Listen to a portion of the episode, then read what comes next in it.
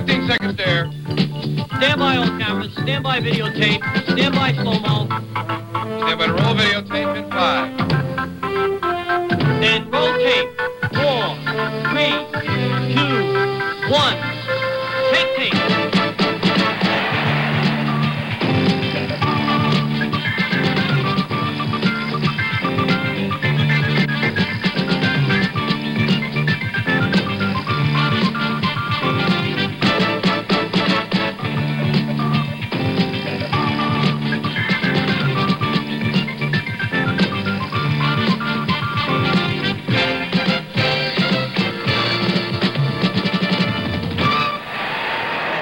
And we got Mad Dan and a stop down.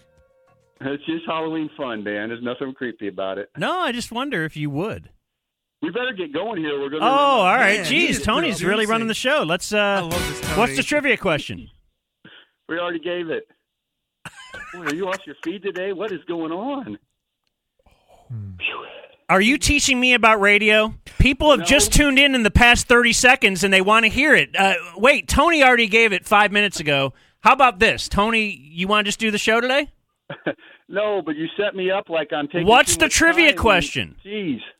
The question was, last night, uh, Derek and Haley did an incredible dance called Tango of the Dead. All Where right, Todd, you're on the ticket. From? Yeah, I think those dancers came from the uh, basement of the Alamo. No? Nope, that's not right. Move See, on. No, oh, wow. Uh, Sorry, guys. There's no way. Working. You don't think it's working, Tony? Well, obviously, we're past the time, aren't we? Well, you want to... Boy. This is great. All right, I'll take one more. Let's carry this over. Jake, you're on the ticket. Guys, I think I can speak for all P ones when I wish we could do a longer Dancing with the Stars segment, but I do have the correct answer. No, you don't. No, he doesn't. You don't. I do want There's not a down. chance you have it. No, no, no, no, no, no. He doesn't have it. Well, Justin, I'm sorry. Usually it's much smoother than this. You've you've hit a bad one here this today. This is the best thing I've ever heard. Tanya Harding is fifty-one. Ooh, Dancing with the Stars. Oh, yeah? How'd she do, Tones? Uh, third place, season twenty-six. Top How long two? Ago was that? Who beat well, her out? Season thirty now, so I'd have to. How are we in? See, what, what, what's happening with this show, Tony? Who beat her out? The dogs, man. Yeah, I agree with you now. oh, no. I never used to agree with you, but I agree with you. They now. ignored wow, his letter. He's given up. Well, not not totally. Wow. I got my state of the show address coming up on my podcast, so what? Uh-oh, we're gonna fix it. To Danny. Anne Hathaway, thirty-nine. I know what's wrong. I know what's wrong with this thing. We'll fix it. A state of the show address. Hey, Jake. Yep. How's that different than just talking on a podcast? It's, no, it's a declaration. You don't understand. He's not reviewing. This is like, I'm setting this well, thing I know, straight. But the whole Tony's, podcast is him addressing Tony's like the, the audience. The Rick Bonus no, of dancing. There's a difference between just an opinion. I know what's wrong with this. About yeah. I know how to fix this. God, yeah. Bob, come on. The Rick Bonus of Dancing with the Stars. mm-hmm. I can fix That's this. That's right. I know what's wrong. I'm going to fix it. And we're going to fix it.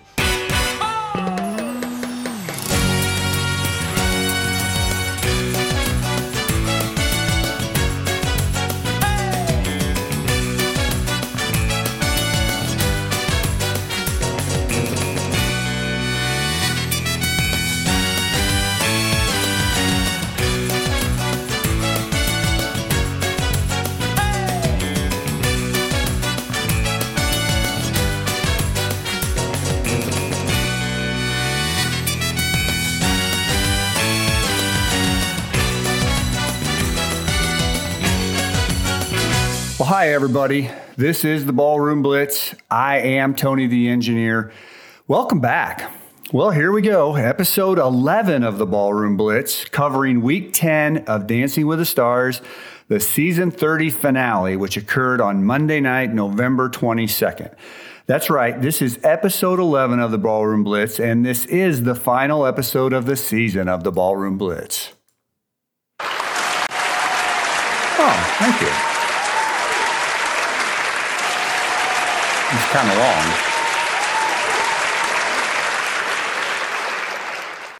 Now, wait a minute. Were they like, uh, were they like clapping because they're glad it's over? Or are they clapping just, uh, I don't know, to give me applause? I'm going to take it the positive way. So we'll go with that.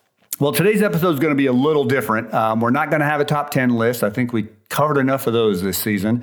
Uh, we're not going to have a season look back. We got through all of them except twenty-nine, and that's just last year, of course, or last season. Well, last year, too. And uh, the ticket audio is going to be a little less Dancing with the Stars uh, centric today. And I'm just going to play a couple clips of uh, times that really meant something to me. And really, one of the long audio clips is like one of the most fun times I've ever had here at the station. So I thought that would be kind of fun to do. Um, so... Um, We'll have a seg- segments covering, again, to the Monday's performances, of course. And I'm going to say last night a lot, probably, because this actually is Tuesday, the day after the Monday finale when I'm uh, recording this. So we'll have last night's results and performances. We'll have a little of that classic, classic ticket audio, as I mentioned. We're going to have a state of the show address a little bit later, meaning I'm just going to kind of give you my opinion on where we're at uh, right now with this show, uh, the problems we're having, and maybe some possible solutions. And then I've got a kind of a pie in the sky uh, hope that uh, maybe we can do something next year. Of course, this won't happen, but this is all a fantasy world. But I'll uh, I'll hope that it could happen anyways, and I'll let you guys know about it. We'll then have a, con- a contest update, which we've been running all season, and then we'll have uh, the sign-off for the last time uh This this season of, of the Ballroom Blitz. Okay, so that's the plan. Well, let's get started by looking at Monday night's show. And uh, I was very happy with the opening. I hope you guys all saw it. It, to me, had uh, everything was great about it. I liked the song. I liked the outfits. Everybody looked so great. Um, and, of course, one thing that's always so much fun with this finale is that you get to see all the prior contestants. You know, this was a big season. We had fifteen contestants. And some of these folks, I got to admit, I kind of didn't forget they were on, but they certainly are out of mind for a long time. Like I forgot Matt Matt James, the Bachelor, was on there. I didn't forget again, but again, I forgot about him kind of. And when I saw him, I'm like, oh, yeah, that was on the show this year.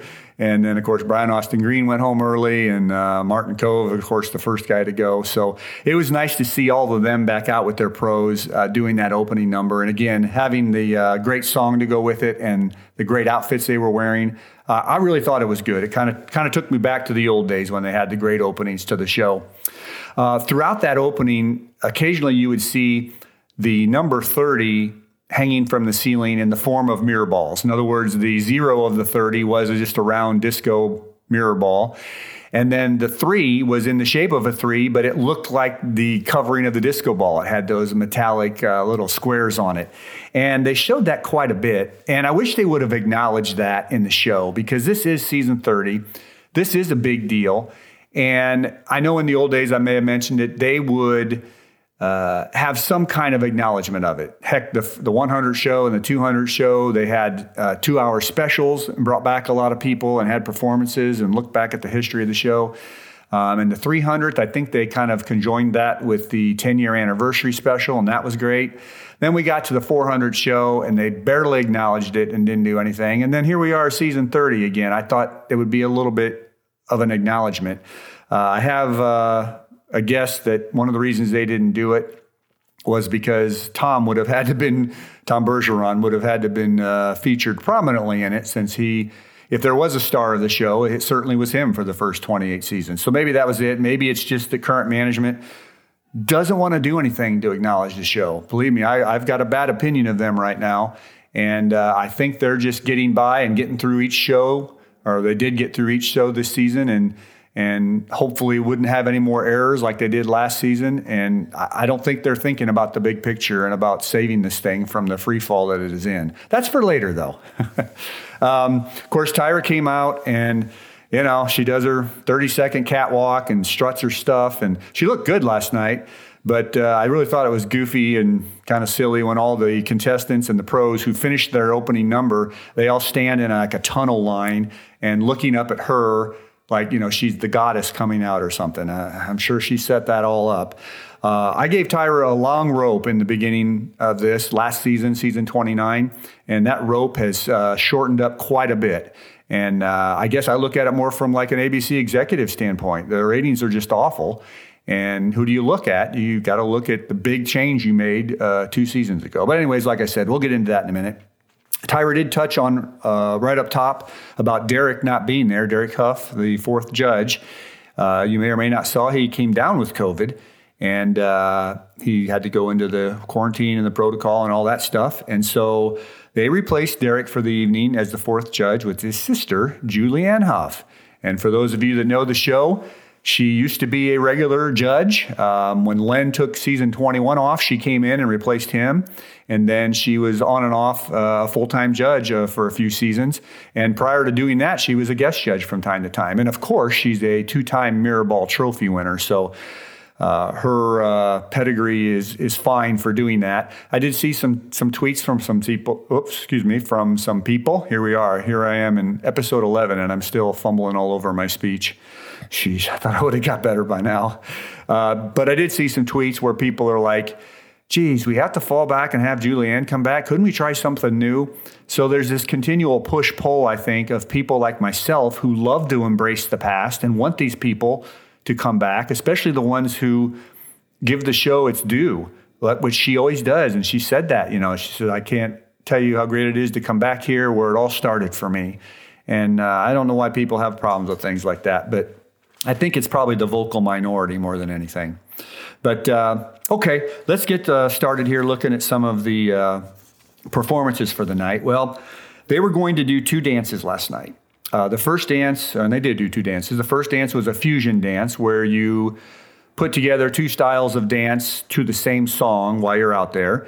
Uh, and then the second dance of the night, of course, is the the season ender, the freestyle, the last chance for people to vote for uh this season's contestants. Now, uh, unfortunately, we can just cross off the freestyle. I guess we'll touch base on it, but the freestyle, for those of you that haven't heard my rant, uh, has become nothing more than let's give everybody a trophy. It's always all forties in the freestyle now. And it's a sad part of the show for me because this is part of where I think the show has just given up. Whether that's the judges on their own giving up or if the producers have instructed them to, hey, give everybody a forty at the end, a perfect score, make everybody go happy, don't give any critiques for the freestyle. I do not understand that. These are judges that we look to for comments and critiques, and this is a show that still doesn't have a champion, and you're just giving everybody forties. What that does to me anyways, it's a dereliction of your duty as a judge because what you said is, we're not going to make a decision. These people are all great, so one hundred percent of the decision goes to the fans now. And that's not what this show's supposed to be. It's supposed to be a fifty-fifty. It's supposed to be not a popularity contest. And of course, when you turn it over to the fans, that's what it becomes. So the only dance we really wanted to look at in terms of numbers then is the fusion dance. And uh, the first one of the, up for the fusion dance was Amanda. And she did a combination of the Viennese waltz and the paso, kind of a unique combination there. Boy, a very elegant uh, ballroom dance, and then this very fierce, forceful paso doble. Uh, she does great with everything she does. You know, it's just a broken record. It's uh, she's good, she's good, she's good. Uh, but again, there always seems to be something a little missing. And I thought she had kind of overcame that a couple uh, weeks ago when she came out and was on fire. But to me, this was just another one of those good dances. And, you know, I don't see any chemistry between her and Alan.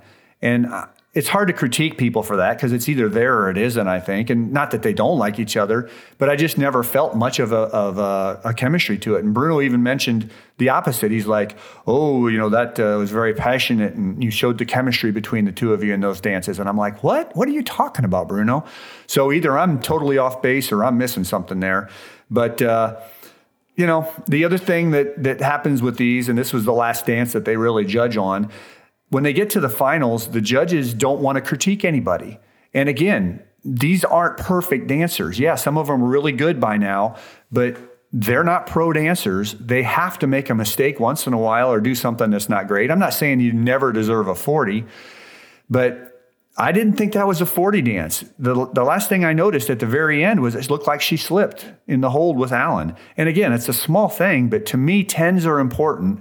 Tens are Hall of Fame worthy, not Hall of Very Good worthy, when I'm bringing in a baseball reference there. Uh, the judges ended up giving her thirty-eight out of forty. Carrie Ann was the only one that really gave her any kind of critique. Um, she did say that, let's see, I wrote it down somewhere. Oh, she noted the stumble at the end, and she said she was a little tentative when she started out with the Viennese waltz. And I'm like, both times that Carrie Ann said that, she said, I'm sorry. She like apologized, said, well, I'm sorry, but this is the finals and we still need to point things out. And I'm like, you don't have to apologize, Carrie Ann. You're a judge on this show getting ready to, to crown a champion. And I know they don't have much time to change anything because it's the freestyle. That's all that's left. But she said it again at the stumble. She says, well, you know, I'm really sorry, but you kind of stumbled there at the end. And I, I think the judges need a big talking to when it comes down to finale and semifinales. They seem to go off their uh, path that they're supposed to be on. And again, I don't know if this is producer driven. I wouldn't think so, because I think there is oversight from the, some kind of governmental organization, just like game shows have, because so much money is given away. And I think they have accounting auditors come in and stuff. And I don't know they would take the chance of saying, here's how you need to vote, judges. But the way they vote in the finale anymore, it seems like someone's gotten to them. And Len, Len's my most disappointing, because he's supposed to be the, the policeman and call people out when they don't do the technique correct. And he seems to have bought bought in with it too. And of course, Lo- Len has always loved Amanda, so he gave her a ten, just like he always loved Melora. I, that's one critique I'd have of Len. He seems to find favorites, and he just, you know, whatever they, whatever they do, ten, ten, ten. And that's so weird for Len to do that. And kind of the opposite way too. If he's if there's somebody he's not happy with, it takes a lot to win him over. So uh, I think that's kind of some of the personal things that still crop up here, and one of the issues I have with the show. But anyways, uh, Amanda, thirty-eight out of forty. So Cody was up next with a Paso Doble Cha-Cha fusion. And, you know, I've been hard on Cody this season, and I got to give him props here. I thought that was a good dance. Now, I don't think it was necessarily as good as Amanda's, but it was still a good dance, and I'm giving him all the love, and I was kind of critical of Amanda. That's what happens when you're so good for so long, and maybe you're not quite perfect in that last dance. But uh, I liked Cody. I certainly liked his uh, paso at the beginning. I thought he was very forceful. Uh, it was the man's dance, and he acted like the man in that dance, and he can dance. It just it took him a long time to get to the point where I thought he should have been in week four or five. And I know he had the COVID issue in the early days, but uh, he just never got his footing under him until it was too late in the season. And then there's another couple that I just don't think really ever meshed. Uh, I never felt super chemistry with them. And they gave him four nines. Little surprised they did that, but I'm glad they did it. I think that was right. And uh, there was a little bit of critique. I couldn't believe it. Len Goodman said he needed a little more shaping in it. And, uh, you know, again, that's hard to find at this level and this late in the season that they're critiquing him at all. But uh, like I said, four nines for a total of thirty-six for Cody. Uh, up next was JoJo and Jenna, and they were doing a tango cha-cha fusion. And again, probably a broken record with JoJo. She's so good. Everything she does with Jenna, I think Jenna choreograph- choreographs well for her. Uh, choreographs? Choreographies. um, they always are in sync when they're side by side. Uh, their dances are always kind of memorable to me. It's like exciting. It's like, what are they going to try this time? And, you know, they always wear the same outfits, and it kind of bugged me in the beginning, but now I kind of like it. Uh, when they have those same outfits on and they're doing their moves together, such in sync, it's kind of a cool look when when they are wearing the exact same thing. And of course, she's grown up not only as a great dancer into a great dancer. She was great when she started, but she's gotten better, I think. Uh, she's grown up as a person. She's gone from a, you know, a young girl to a young woman, I think. And uh, uh, that's been fun to see. And she's always been, you know, at the top of the judges' scorecard. And she was that night too, because they gave her a perfect forty. So they took a little commercial break then, and uh, they came back, and they did some things last night to fill a little time. I don't think they really needed to do it because they were rushed at the end of the show again, and that always bothers me. But they came back, and they had a little video clip called The Real Judges of Hollywood. And if you guys saw that, that this one cracked me up. I thought this one was hilarious. Carrie Ann kind of comes out and does uh, some... you know, kissing towards the camera and kind of flirting with the camera. And here comes Derek, and he was acting real cheesy with his outfit on. And then Bruno, of course, is Bruno, just kind of playing it up for the camera. And I thought, they're not going to have Len in this. And I'll be damned, here comes Len. And, of course, he's holding a little mirror ball, and he's kind of got this goofy look on his face. And he's like, what's going on here? What am I doing here? Then they go back to the other three, and they're getting ready to close it down. And and they show the three of the the first three judges, you know, still hamming it up for the camera. And again, Len's in the background looking around with the goofy look on his face. Uh, that cracked me up. So uh, that was kind of fun. And then they also talked to Derek live. So uh, he's recovered, I guess, enough from the COVID to come on. He looked great. Sounded good. Um, I guess he did have a little tough road there, but he's turned the bend now, supposedly. And so it was uh, kind of nice to see him. And uh, he just, I, gave, I think he gave a shout out to all the pros who uh, have quite a job for sure, training all these people.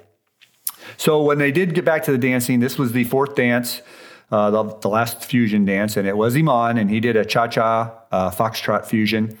And that's great for him. You know, he excels at dances where you can kind of, I don't want to say break the rules, but not do the, the certain moves. Um, I say it was great for him. He did have to be in hold a little bit for the foxtrot, not so much for the cha-cha.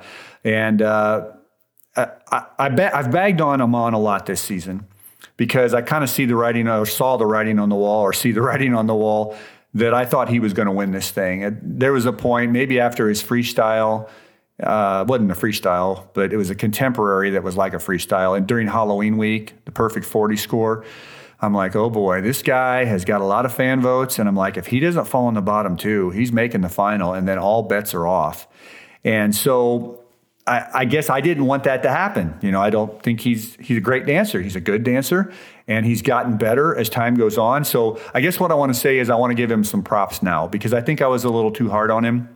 I think I took out my angst and anger with the show's management out on him. And I was so fearful we're going to have a Bobby Bones uh, repeat and in season thirty here. And then it is just nothing more than popularity.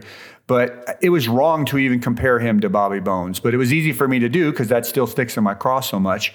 But uh, he's he's ten times the dancer of Bobby Bones. He can dance. Bobby Bones never could dance. And I hate to go back to that, but if you remember his freestyle, he comes out and talks and says, you know, three months ago, I didn't have a clue on how to dance. Three months later, I still don't have a clue. And to me, I just wanted to punch him in the face then. Here, you get me started on Bobby Bones again, or I'm getting started on him. I just thought that was disrespectful to the show, to the fans. Yeah, I can't dance, but I'm going to win this thing because I have a lot of fans. Ugh. So I was still carrying that forward and projecting that onto Iman. And like I said, that wasn't right. Iman's a better dancer, a much better dancer, and he's actually gotten better over the season too, and something Bobby never did. So uh, let me give Iman a few props. He does have the swag and the coolness vibe about him. When you watch him dance, he, it's fun, it's engaging, he brings you in, and he's got moves. Boy, I bet he can really Uh, cut a rug on the uh, you know the club dance floor, to so so to speak, or whatever that is, where you go out and you just let it go and you do what you want. Um, I will say that he's still not a great ballroom dancer. The the little bit he was in hold during the foxtrot, I'm just shaking my head. I'm like, ooh, that's not good looking. But again, no one's going to care about that in the finale. And uh, the judges have fallen in love with him, and he scores a total of forty. Now, another thing I must say about Iman is, you know, in the early days, I would have embraced him probably because he's he's what the show was meant to be about in the early days. You take someone with no dance experience, you train them hard, and he had a great trainer in Daniella, and you get better. And at the end of the season, you're a dancer. And I really think he has turned into a dancer. He would join my Hall of Fame of Most Improved with uh, the likes of Jack Osborne and Rob Kardashian and uh, Kelly... Uh, Uh, who was that? Kelly Pickler and James Hinchcliffe and Kelly Osborne and a lot of people that supposedly had no dance experience. They came in and they learned and they got better and they turned into good dancers by the uh, end of the season. So good job, Iman. And uh, sorry if I was a little rough on you. Like I said, it was an extension of what uh, Bobby Bones has done to me. um, let's see. Oh, yeah. I was just curious, too. When I saw that, I wrote it in my notes here. And I timestamped it, not that anyone's going to believe me or whatever, but right then I knew he was going to, well, I guess I'm going to give it away, aren't I? Iman was your winner. I, I shouldn't have done that, but everyone knows probably by the time you're listening to this.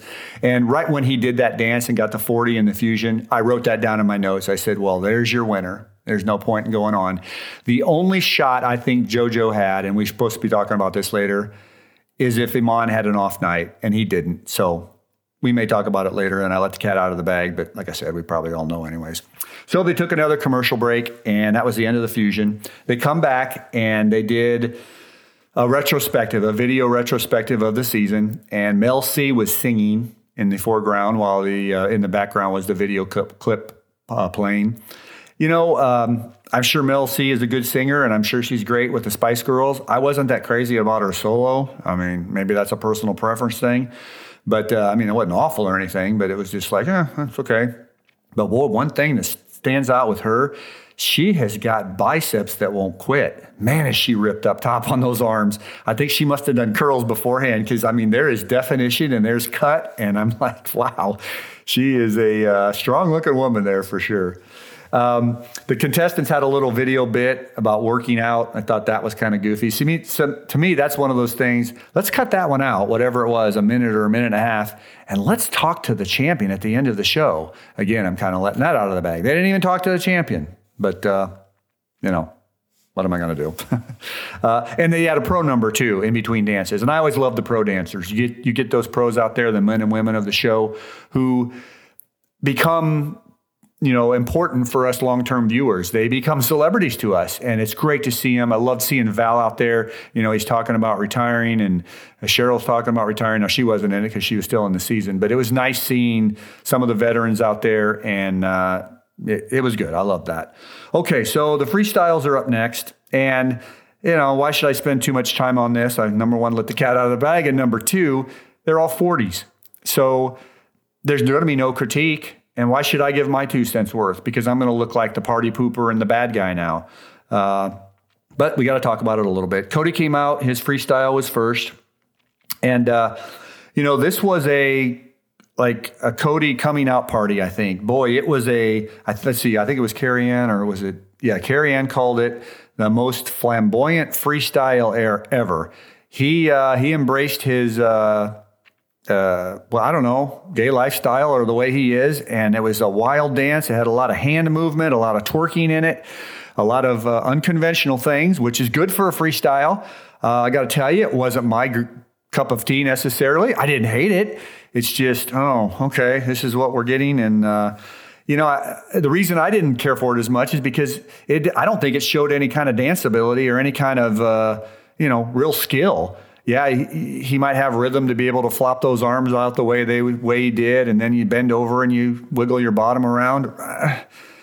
I guess, uh, again, I, I still, even in the freestyle, yeah, I want to be entertained, but I want to see dancing.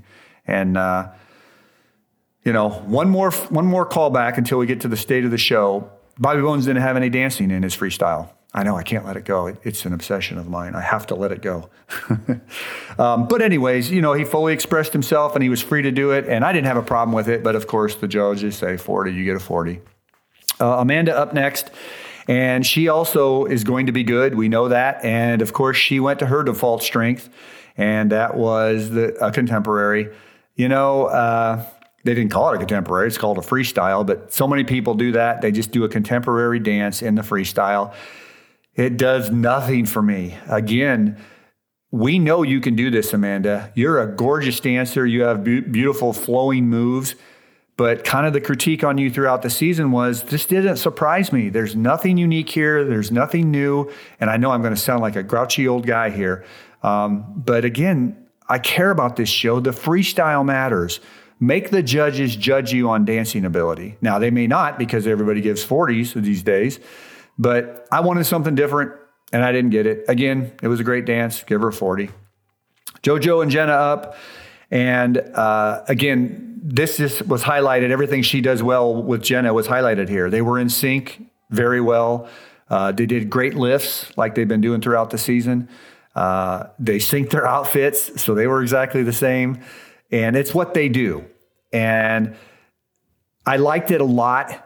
Um, but I had high hopes for this one and for Iman's because I think Jenna and uh, Daniella are the two best choreographers at the pro level we have right now, and that includes the men too.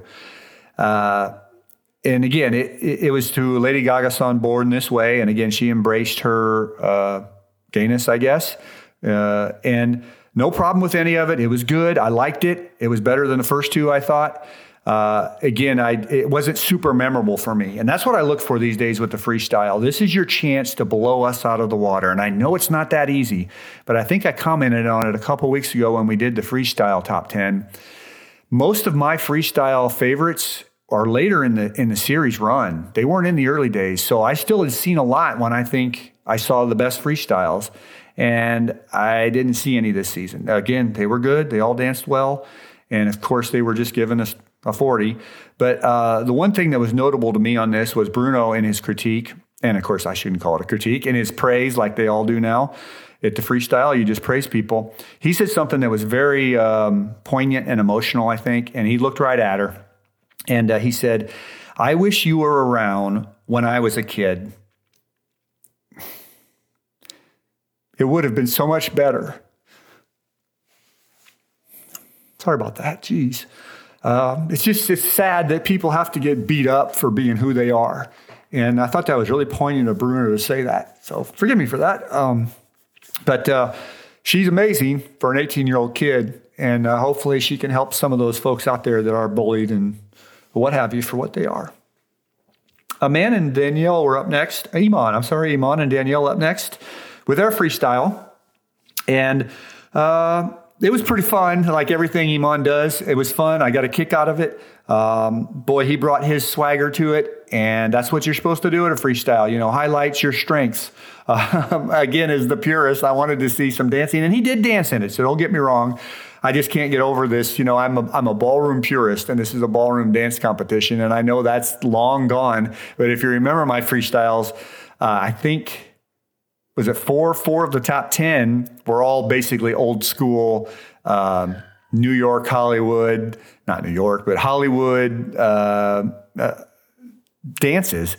And it was it was takeoffs on those, you know, the Fred Astaire songs and dances, and then they brought them into the twentieth century. And maybe they thought they've done enough of that, or maybe this never entered their mind. But for me personally, and that's why this is a personal podcast, I guess, those always do it for me.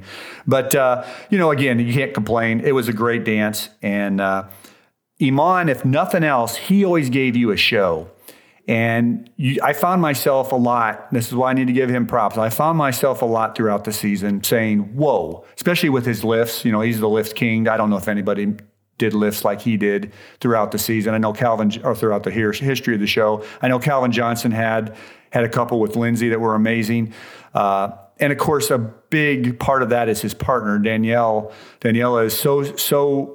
strong and so small that he physically can do those lifts with her, where it might be a little tougher with a larger uh, female partner.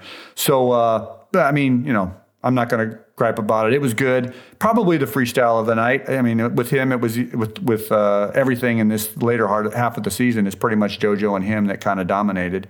And, uh, I thought it was a perfect uh, freestyle for him. If you looked at Len a couple times tonight, you know, he was like me, I guess, never a huge Iman fan, and he gave it up last night and gave him two tens. And both times when I went to Len, Len has this habit of kind of like leaning his head over and rubbing his head when I think he doesn't really know what to say. He doesn't want to say anything bad, but it's not his cup of tea. And in the early half of the season, or the second early half of the season, he will say it and go for it, but he's not going to do it in the freestyle, I guess. He's just going to go along with all the judges again and give everybody ten. So uh, there you go. That's the uh, freestyle dances, uh, all forties, of course. And then uh, they took a commercial break, and they come back, and they did another little video clip. I was surprised. And this one was called The Eliminated Litigators Hotline or something. And it had all the former contestants in a little clip um, coming on saying, if you think you've been unfairly eliminated. And uh, that was pretty good, I thought. And they had a one eight hundred non-D W T S or something. And then I thought it was hilarious. They brought Joey Fatone in, you know, an old friend of the show. And he's like, hey, you know, he was eliminated twice, of course, because he was in the All-Star edition. He goes, hey, I called this and no one answered. And the Miz kind of moves him out of the way. And then they come back later and Joey's still like, I still never heard anything from him. I thought that was kind of funny. But, uh, and then Jimmy Allen uh, came out and did a song, and the pros performed behind him. And uh, they also mentioned, the, Tyra did later before they announced the results, that uh, uh, Jimmy and Amanda we'll do select dates of the uh, Dancing with the Stars winter tour. And I've already got my a couple tickets uh, set lined up for me. uh, two of the stops, and I'm thinking about going to a third one. I know uh, I need help, but uh, I can't wait to see it. Uh, again, the the shine is off the show for me, but I still like it. It's just not like it once was for me, and uh, I'm going to go. And uh, there's not too many pros I'm going to recognize. I mean, there are, but you know, Val's not going to do it. Uh, Sharna's not doing it. Pete is not doing it. The old veterans from the, the second group of pros, I guess you would say, that kind of ran this show. But uh, uh, Bristow or Caitlin Bristow is going to be the main headliner. I think she's doing like seventy-five percent of the shows. And I'm sure Jimmy and Amanda will do little segments here and there, probably geographically where they're located. But uh, that should be fun. Uh, one other thing Tyra said, and a lot of people probably didn't hear this or glossed right over it or didn't register. But me, uh, someone who watches the show pretty intently, uh, I caught it right away, and I wanted to call B S unless there's something I'm missing here. Tyra came on and said, this is before she announced the the winners, so all the votes were in. She says, we just had a record number of votes on Dancing with the Stars.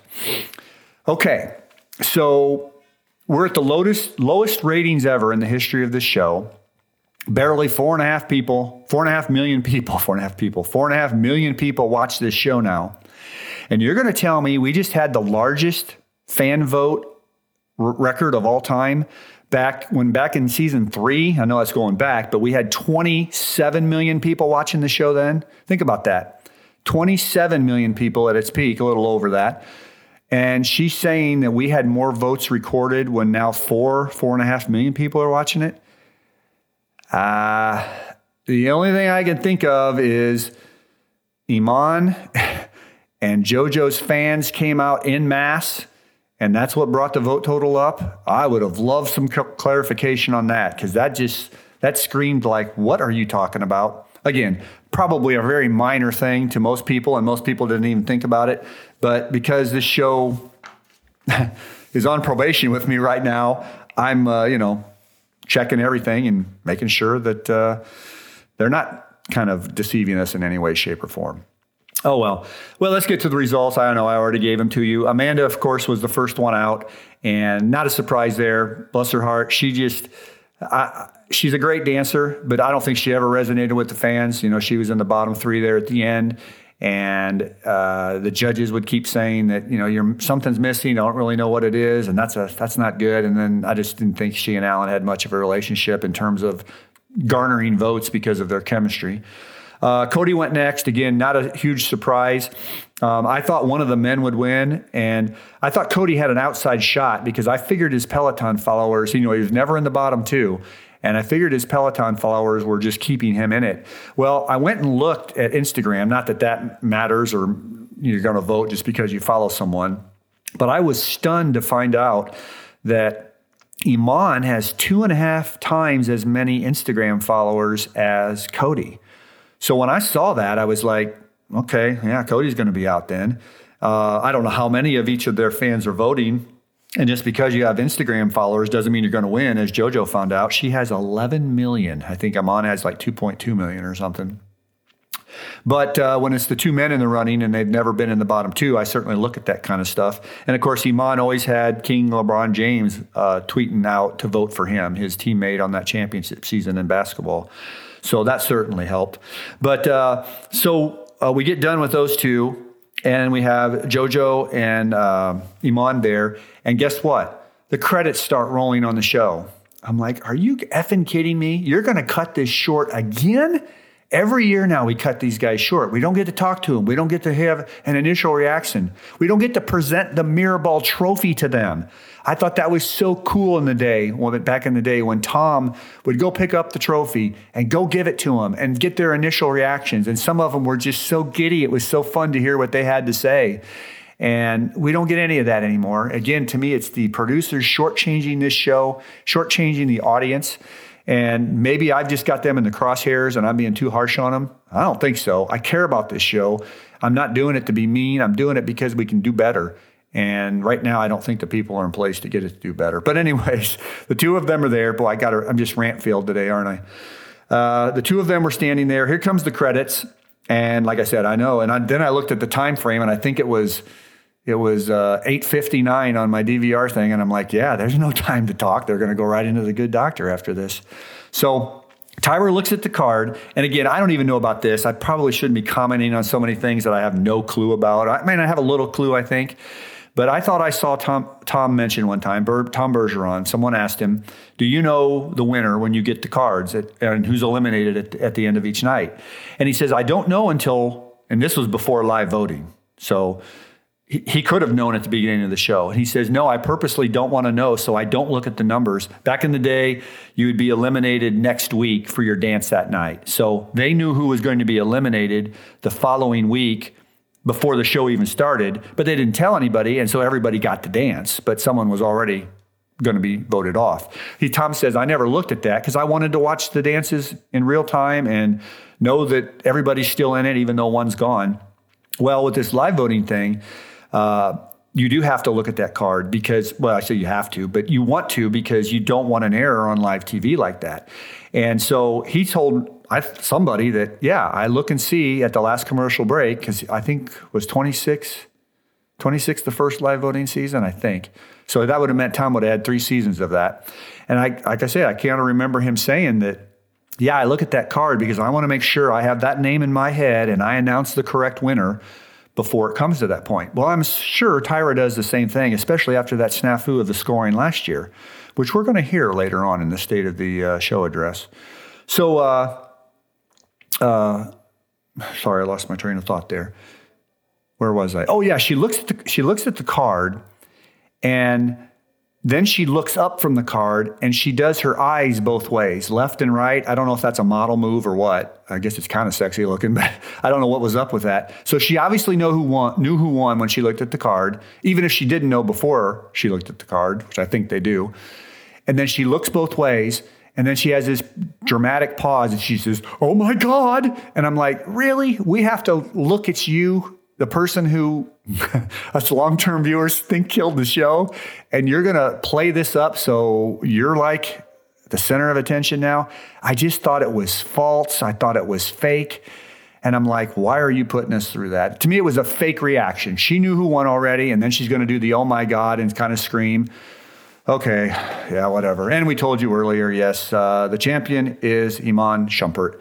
So JoJo goes home, our best dancer of the season goes home without the Mirrorball trophy. But again, I'm not going to bag on Iman. Uh, I was too too unfairly harsh on him through the season. He's a good dancer.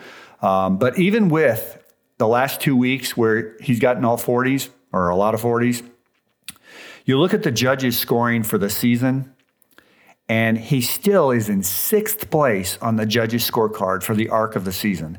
Now, you could say, well, kudos to him. He got better and better and better. And I get it. That's true. That's why I'm trying to give him props here at the end. He is a good dancer now. Uh, but sixth overall, and you're winning the championship. I just don't think that sh- that kind of stuff should be allowed to happen. You talk about manipulating the results. Well, we have back- ballot box stuffers on the fan side that manipulate them all the time. And no more so evident in uh, season twenty-seven. But uh, okay, I'm going to quit being so gripey here until we get to the State of the Show address. And uh, let's kind of cleanse the palate here, go away from this. Let's talk a little ticket. Um, I have to talk the ticket because, as we've said throughout the series here, uh, without the ticket, uh, there is no Ballroom Blitz. So uh, I, I need to give it a little love. We're going to play a little audio here in a minute, but I do kind of want to go over a timeline too. And, and we may have hit all these at various points throughout the season. I'll try to make this fairly quick.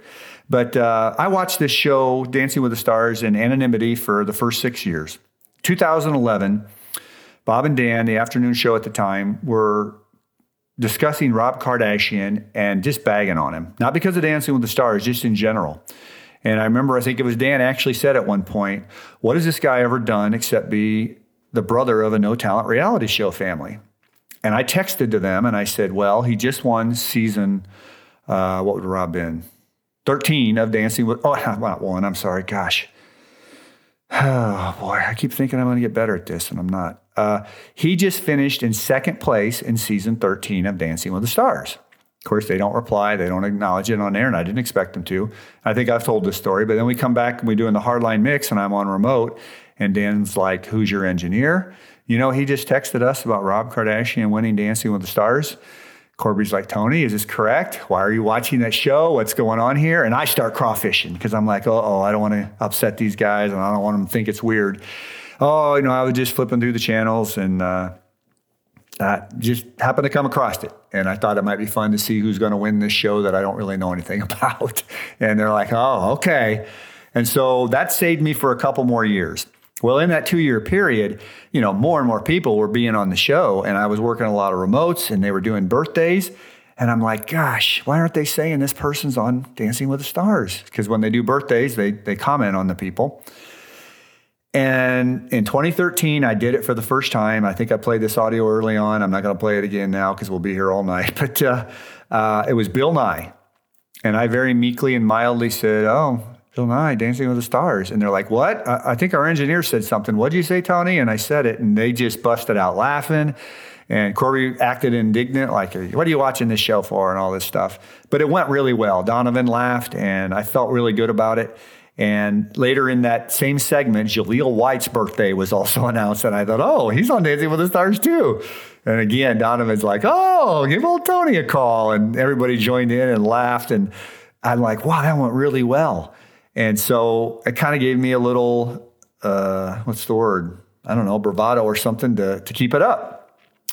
So I did, and it became more and more well-known. Well, and the year later then, twenty fourteen, we did a girls' night out, which is a big station event where all the hosts are out there, and I'm engineering, and that's the night I recited my winners. At the time, I think it was eighteen winners. Yeah, we were in season nineteen. And Junior Miller uh, from the Musers Morning Show found out about the bit. And the Musers really didn't know about it. They probably don't listen a lot to the afternoon shows, or at least when I was on.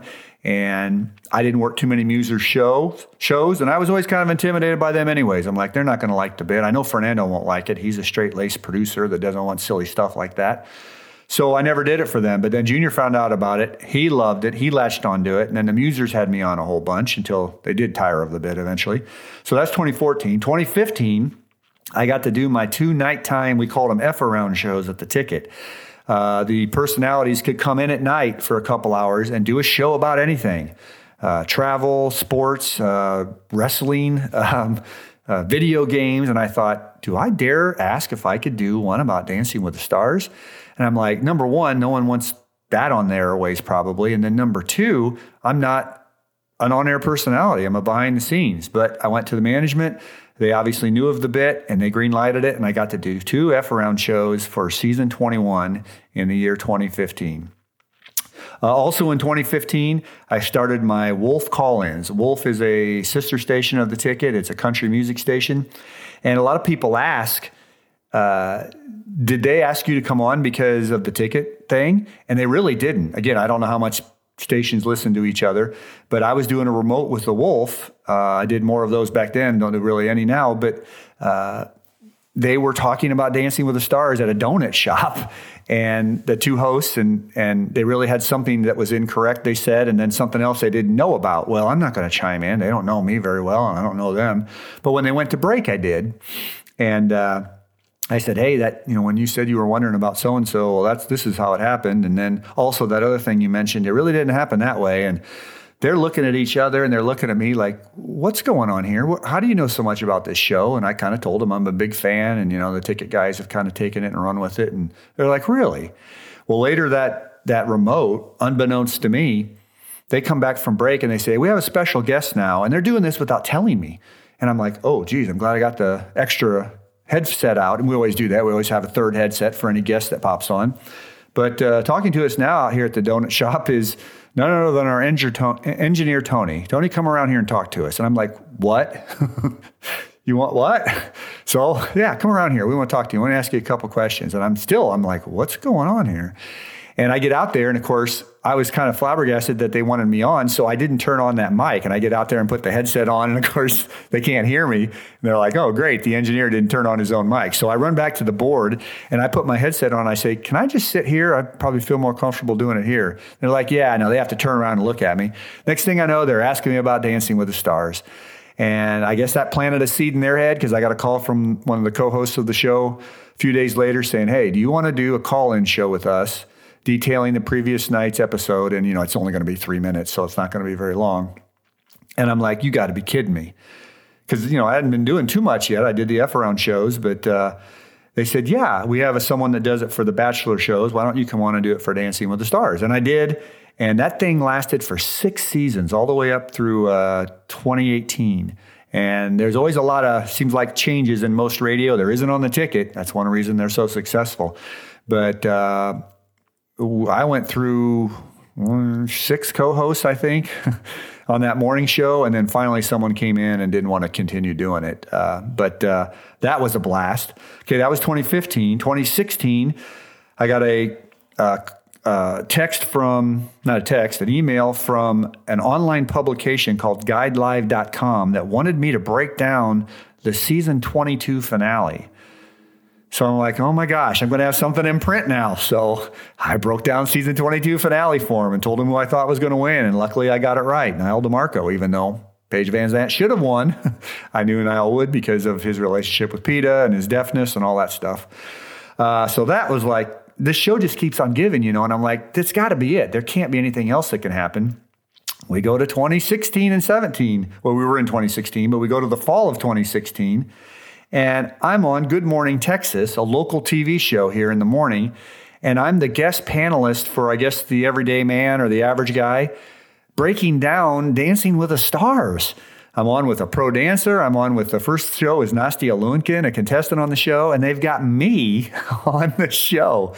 And I played some audio, I think, of the muser seeing me on T V earlier in one of our podcasts, and that was a funny one for sure. But I got to do that twice. I came back. That was season twenty-three, and I came back first time, and I got to do season twenty-five with them. So, again, that, that nothing's ever going to get better than this. The next year, twenty eighteen. Uh, I did uh, first T V twenty sixteen, second time in twenty eighteen. twenty eighteen, I ended up having the Dancing with the Stars watching party at the ticket. And I went on right after the hardline. A client paid to have me out there. I, I was in tuxedo. Uh, we gave away all kinds of cool prizes. And uh, prizes that I went out and got myself. The Dallas Zoo, I used to work there. They were great to me. Fossil Rim, I volunteer out there. They, it's a wildlife center. They were great to me. And they gave me tickets or prizes to give away. And then uh, that was the first season I gave away a trip to see the show in Los Angeles. And that was the beginning of something that I'm stunned at. Now, at the end of this, we're going to have given away seven trips out to see the show in Los Angeles. Hopefully we could ever get back out to the show. But I got like, after these two that are given away this year, I've got four people waiting because of the shows being, you know, not allowed in the last two seasons. But uh, so I'm like, okay, nothing will beat the watching party. There's just no way. And then, of course, COVID comes in twenty nineteen, and I'm out of work for a year and a half because they had to let all us part-timers go. Well, I got back with them in twenty twenty.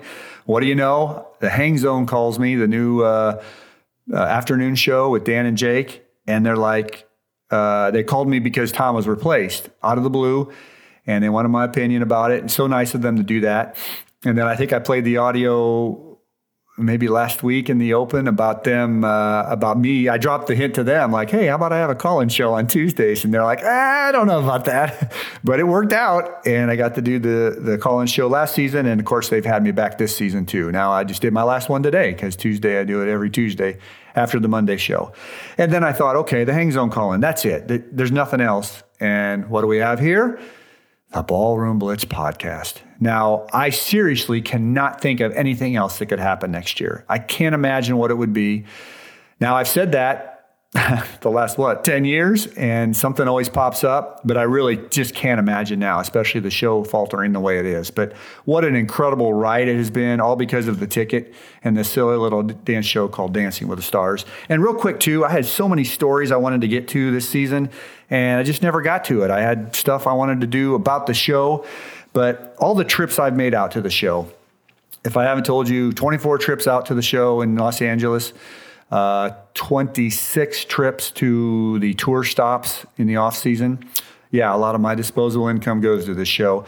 But the people I've met in airports, and these are almost all going out to L A because L A is just a hub of celebrities, you know, and I'm convinced if you go to the uh, L A X, the airport out there, and just sit, you're going to run into people. The very first trip I took out, um, season nineteen, I ran into Brooke Shields, almost literally. Uh, rounding the corner, she's rounding the corner. big, tall woman. She had these gigantic sunglasses on, but I know what Brooke Shields looked like. I'm like, that had to be her. But, you know, we passed each other. And, of course, what do I do? I have to turn right around. And I'm basically walking right next to her, not like so close that she notices really. And she's got handlers around her. And I'm listening to her voice. I'm like, that's Brooke Shields. And I, I couldn't believe it. So I had to walk her with her all the way out to the exit. And, of course, who's waiting for her there? Paparazzi. I'm like, does Brooke Shields still command paparazzi? But uh, anyways, that was kind of cool. And that was my first one. And then the rest of these, I'm just going to run down a list of people. I'm going to do some name dropping here. Uh, these are for the old school people. Paul Simon, the singer. A lot of you young folks won't probably know who that is, but he was a big singer back in the, I guess, sixties, seventies time frame. Simon and Garfunkel. Tiny, tiny guy. He was in, in line in front of me. I said I wasn't going to tell stories, but in line in front of me at the T S A, he wasn't very friendly either. Man, he looked tiny, tiny and old and not very happy, like a grumpy old man. uh, Bill Nye, I met him at the airport, and I had to whip him, you know, because he was on the show, season seventeen. And man, I was whipping him with question after question. And at first he was very, very polite about it, but eventually he's like, dude, I got to go. I was whipping him pretty good. Michael Irvin, the athlete, uh, Dancing with the Stars, season nine uh, from the Cowboys. Adrian Beltre, a Texas Ranger. Louie Anderson, the uh, noted comic. I ran into him. He was very, very nice. He's, he's talked with the ticket before, and, of course, I had to bring that up. And he was very nice and said, yeah, I had a good time with those guys, whether he remembered it or not. He was just nice to say that. And uh, he asked what I did, and I told him engineering, and he's like, he made conversation with me. So thank you, Louie Anderson. Uh, ran into Paul Michael Gosselaar, I think his name is, if I got the right name. He's the guy that was on Saved by the Bell with uh, uh, Mario Lopez, who was on Dancing with the Stars season three. Yeah, yeah, Emmett, Mario, yeah. And uh, I ran into a guy named Scott Clifton, a soap opera actor on Bold and Beautiful. If you watch Bold and Beautiful, he's Liam. And, man, I whipped him, too, because I, I watched that show and uh, – the nicest guy in the world. He plays a nice guy on the show. And he was talking to me about my dancing. He's like, where are you going? I told him out to L A. This was in Dallas where I met him. And I asked him, where are you coming from? And he told me his story. And and then eventually I you know, I finally said, can I have a picture with you? And then people started saying, hey, who is that guy? And then they all came over. But I had a nice, probably five-minute conversation with Liam. And he was a really cool dude. Liam, Scott Clifton. Uh, Rick Riley, a Sports Illustrated uh, sports writer, at least he used to be. And then one of the more fascinating, it was a group of people I saw, and this was leaving Dallas again to go out to the show. The World Wrestling Entertainment wrestling crew must have been going to one of their shows somewhere, and the whole staff was there. I mean, not the whole staff, like The Undertaker wasn't there. The, probably the big timers get their own jet or something, but the you know, worker bees. And um, one guy that stands out for any of you wrestling fans out there was um, Sheamus, the Irish guy with the super white skin and the crazy orange hair. They have a bit on that show called Money in the Bank, and it's a, a briefcase, and it's got like a contract that you can sign and go into any contest at any time to try to win it, win something. And, of course, they always do it when both contestants are all beat to hell and stuff, and they go in there and I'm signing it, I'm signing it, and then they they pin the guy and win. Well, back in the day, they used to handcuff it to themselves because people could come by and just steal it and run away with it. Not regular people, but well, they could too, but probably, you know, wrestlers in the bit in the show. Well, Sheamus had his Money in the Bank briefcase handcuffed to him in the airport waiting to get on the plane. Oh my gosh, I, I think I just busted out laughing when I saw that. But it was cool to be around those guys, big men, and uh, he was playing the bit, you know, obviously even in public. So that was fun. So that's some of the stuff I've gotten to do at the ticket and, and things I've experienced, and I've got a ton more, but we got to keep moving here. Uh, let's get to some ticket audio. This won't be specific to Dancing with the Stars, especially the second one. Uh, you might hear my drop in there a couple times. But uh, I've had so much fun with these guys over the years. And, you know, you never know about the future. As I've gotten to a certain age, you never know how much things are going to, how much longer things are going to last. And you get a little sentimental. I guess that's why I'm so angry with this show from time to time, is because, you know, we don't have a lot of time left. Let's get this thing in gear and get it righted. But uh, that's a different story. Uh, but uh, I've had so much fun with the ticket, guys. And one of the things I did was... Uh, I work at something called the Campound with them. And it's when the guys go for two nights away from the station, away from their houses, away from their wives. They stay overnight. In the old days, it used to be camping outside. Now it's a little more uh, uh, how would I say this? Uh, five star or whatever, nice rooms and inside and all that. But uh, they always go late into the night. And in the early days, they would go to three a.m. And our show starts for the day at five thirty a.m. And they always talked about going all night. And as I started to get more comfortable with my Dancing with the Stars bit and more things were happening, I brought up one time about, well, hey, how about I go from three o'clock to five thirty? I can fill two and a half hours talking about Dancing with the Stars. And, you know, the top nine guys who go out on this thing, uh, the top nine guys that do the daily shows at the Ticket. And I must have asked six of them. And I especially asked Mike and Corby, the Hardline crew, because that's who I worked most remotes for. And uh, gosh, I think, yeah, I'm, I'm approaching, I think, six hundred remotes with them, which is unbelievable when I sit back and think about it. But uh, so, and Mike was the founder of the station. So I always thought of him as the ultimate boss. And, you know, everybody's got a boss. He had a boss. But when you found the station and this and that, I kind of think that, hey, you get his approval, you're okay. And he said, sure, we don't care. Yeah, that's great. And uh, uh, so I was planning on going all night. And uh, this, I think, let's see if I can find it here. This is me talking with Mike and Corby. And I think Gordo's setting in because on these compounds, you know, all nine guys are out there and some are sleeping and some are jogging and some are, you know, sitting in on other shows. And I think Gordo's on here hanging in with them and he does a little fake Tony too. This is just kind of a little fun audio from the Ticket Boys. Huh? We were thinking two?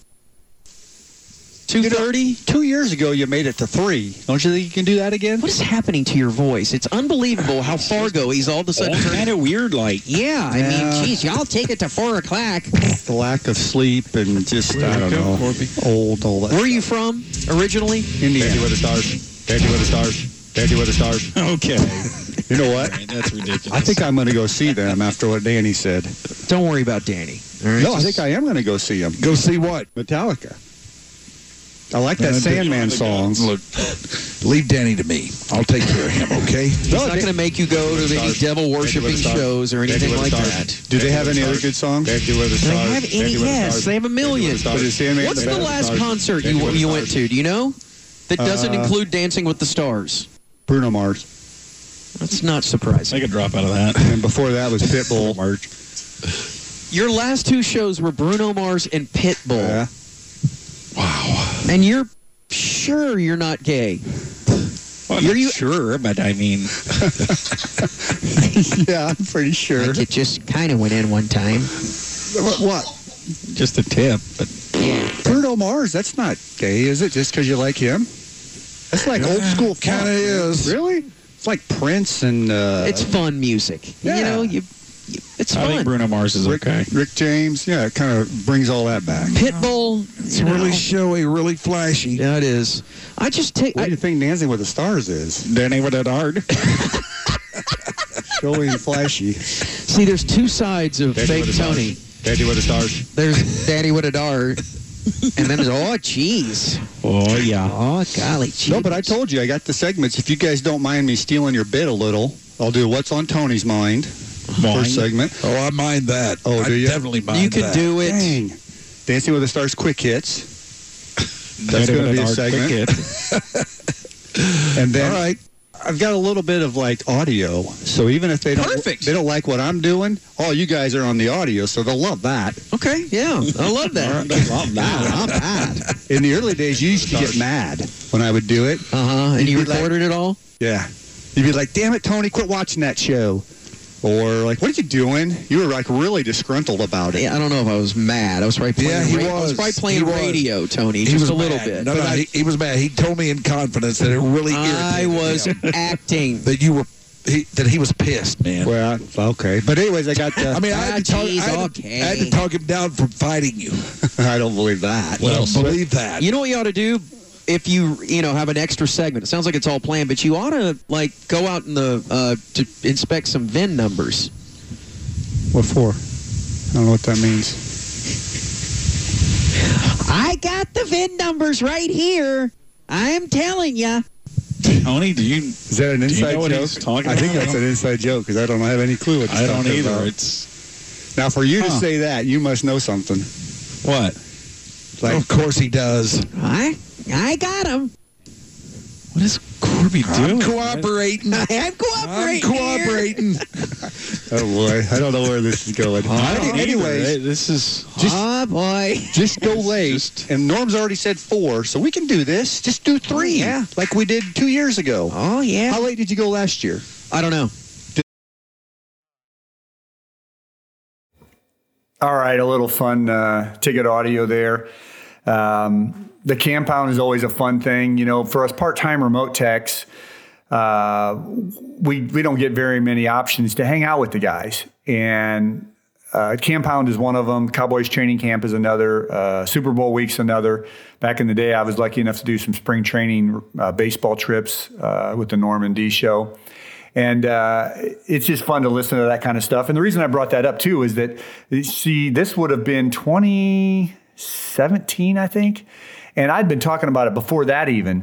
So this was not a uh, a secret. Everyone knew about it. And then I even tweeted out a couple times that I was going to do it. Well, uh, it actually happened this, this last time, this year. And uh, I made a fatal flaw. I didn't really, you know, check with upper management and kind of got in a little bit of trouble on that. And I think I'm still in the doghouse, so who knows what the future holds. But uh, I swear it wasn't anything, you know, evil on my part that I'm going to bypass the proper authorities. It was just that um, I guess I considered those guys my boss kind of, and we were all out there together. And uh, uh, it was very well known that we were going to do it. So anyways, that was, uh, uh, I think I said twenty seventeen. And then maybe it was twenty eighteen. I think it might have been twenty eighteen. And then twenty didn't do it that year. And then twenty nineteen, I was scheduled to do it again. And I tweeted out that I was going to do it. And that was my famous or infamous uh, uh, a little bit too much Woodford Reserve night. And even I was aware enough to know that, hey, I can't go on air like this. And then COVID happened. And then this year we, we got to do it. Um, this last piece of audio, and this is going to be a long one. So if you don't want to hear it, you can skip forward. I'm going to play it in two parts. They're about seven minutes each, I think. Uh, this was the f- most fun I've had at the Ticket radio station. And that's saying a lot because I've done a lot of fun things with these guys. Uh, the Super Bowl trips, the spring training trips, the uh, Cowboys training camp trips, the things I've seen, the athletes I've got to meet, the talent that I've gotten to witness from these on-air guys at the Ticket. It's just so embellished my life. And, uh, Uh, to say this is the most fun I've ever had is saying something. I thought something that would never be topped. We did something once where we played a softball game. It was basically hardline versus Musers, the afternoon drive versus the morning drive. And, you know, a softball team, you got to have a lot of players. So they had to dip into the well of uh, uh, producers and ticker guys and board ops, which they probably would have done anyways because they're all on air. But they even went down to the engineering and promo ranks to get enough guys to fill out the squad. And I got to play in that softball game two years in a row.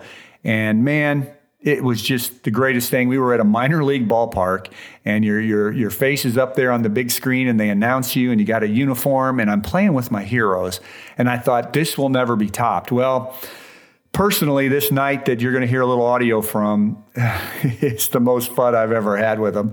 Um, let's see here, how are we setting this up? Well, the guys go to Oxnard, California, to uh, Cowboys training camp every year, and the weather's gorgeous and the food's great and the scene is just a blast. And they go to a place every Wednesday night when they're out there, which is usually only one or two nights, one or two weeks, uh, called Cafe Habana. It's a Mexican restaurant in Malibu, about an hour, an hour fifteen south of uh, Oxnard. And I had never been. This was from twenty nineteen again. twenty nineteen was an amazing year. The compound thing with... Uh, The Too Much Woodford Reserve, and I was talking to some ladies late into the evening about changes that they go through late in life or later in life. And then uh, the next day they pranked me because they said management was mad at me because I was drinking too much, and then I would go on air, and then I was being disrespectful to the lady callers, and they had me going hook, line, and sinker. And there's a reason you're not hearing any audio from that. It still hurts to, to listen to it now. They had me going. I thought I was a goner for sure. Um, But uh, I don't know where I was going with that. But, oh, that was just a compound uh, uh, fun time. And then, um, oh, where was I going? Gosh, I don't know what happened there. I'm sorry, folks. I'm I'm getting all messed up here. And no, the answer is finally here. No, I'm not any better than I was on my first podcast. Let's get back to the uh, Cafe Habana, Oxnard, California story. So they go out there on Wednesdays, and uh, uh, there's karaoke night. And they say it's just a blast every time. Now, when I went out with them the first time, this is twenty nineteen, uh, I had my doubts. I'm like, karaoke? Gosh, that doesn't sound like much fun. But it's more than just karaoke. It's the scene. It's being with your buddies at the ticket. And I found out later how much fun it was. But this, I think this first one here is, I was designated to be the designated driver that night. And I'm not sure how much we're talking about here. So uh, let's see here. Yeah, I guess it's just me going with them. And they're we're at the club now, and I'm looking bored, and they're going to tell the story. And these guys are master tori- storytellers. This will be the next day, Mike and Corby and Donovan, who were all there, and Blake, the uh, other engineer that was with me that week. And Blake was there also that night. So it's all the suspects, and they're talking about uh, the uh, night before. Here we go. We walk up, table. Tony even walks outside to get an extra stool to sit on. Like, he's the best. Yeah. He's the best at looking after all of his drunk friends. And uh, Danny, our buddy Patrick Reeves, showed up. And so oh, Tony went and got Pat a, a nice stool to sit on. And, and away we go. We're sitting there. And, and it's it's quiet. Yeah, it is. And it's, it's dead. It's eight forty-five. Right. We're waiting and, on the rush. And Tony's automatically kind of thinking in his head, what's going on here? Y'all are hyping this place up. It's nothing. And I told him, yeah, I said, like I say, I've heard that, you know, any other time, it's just about the as average sparrow Mexican restaurant as you can find.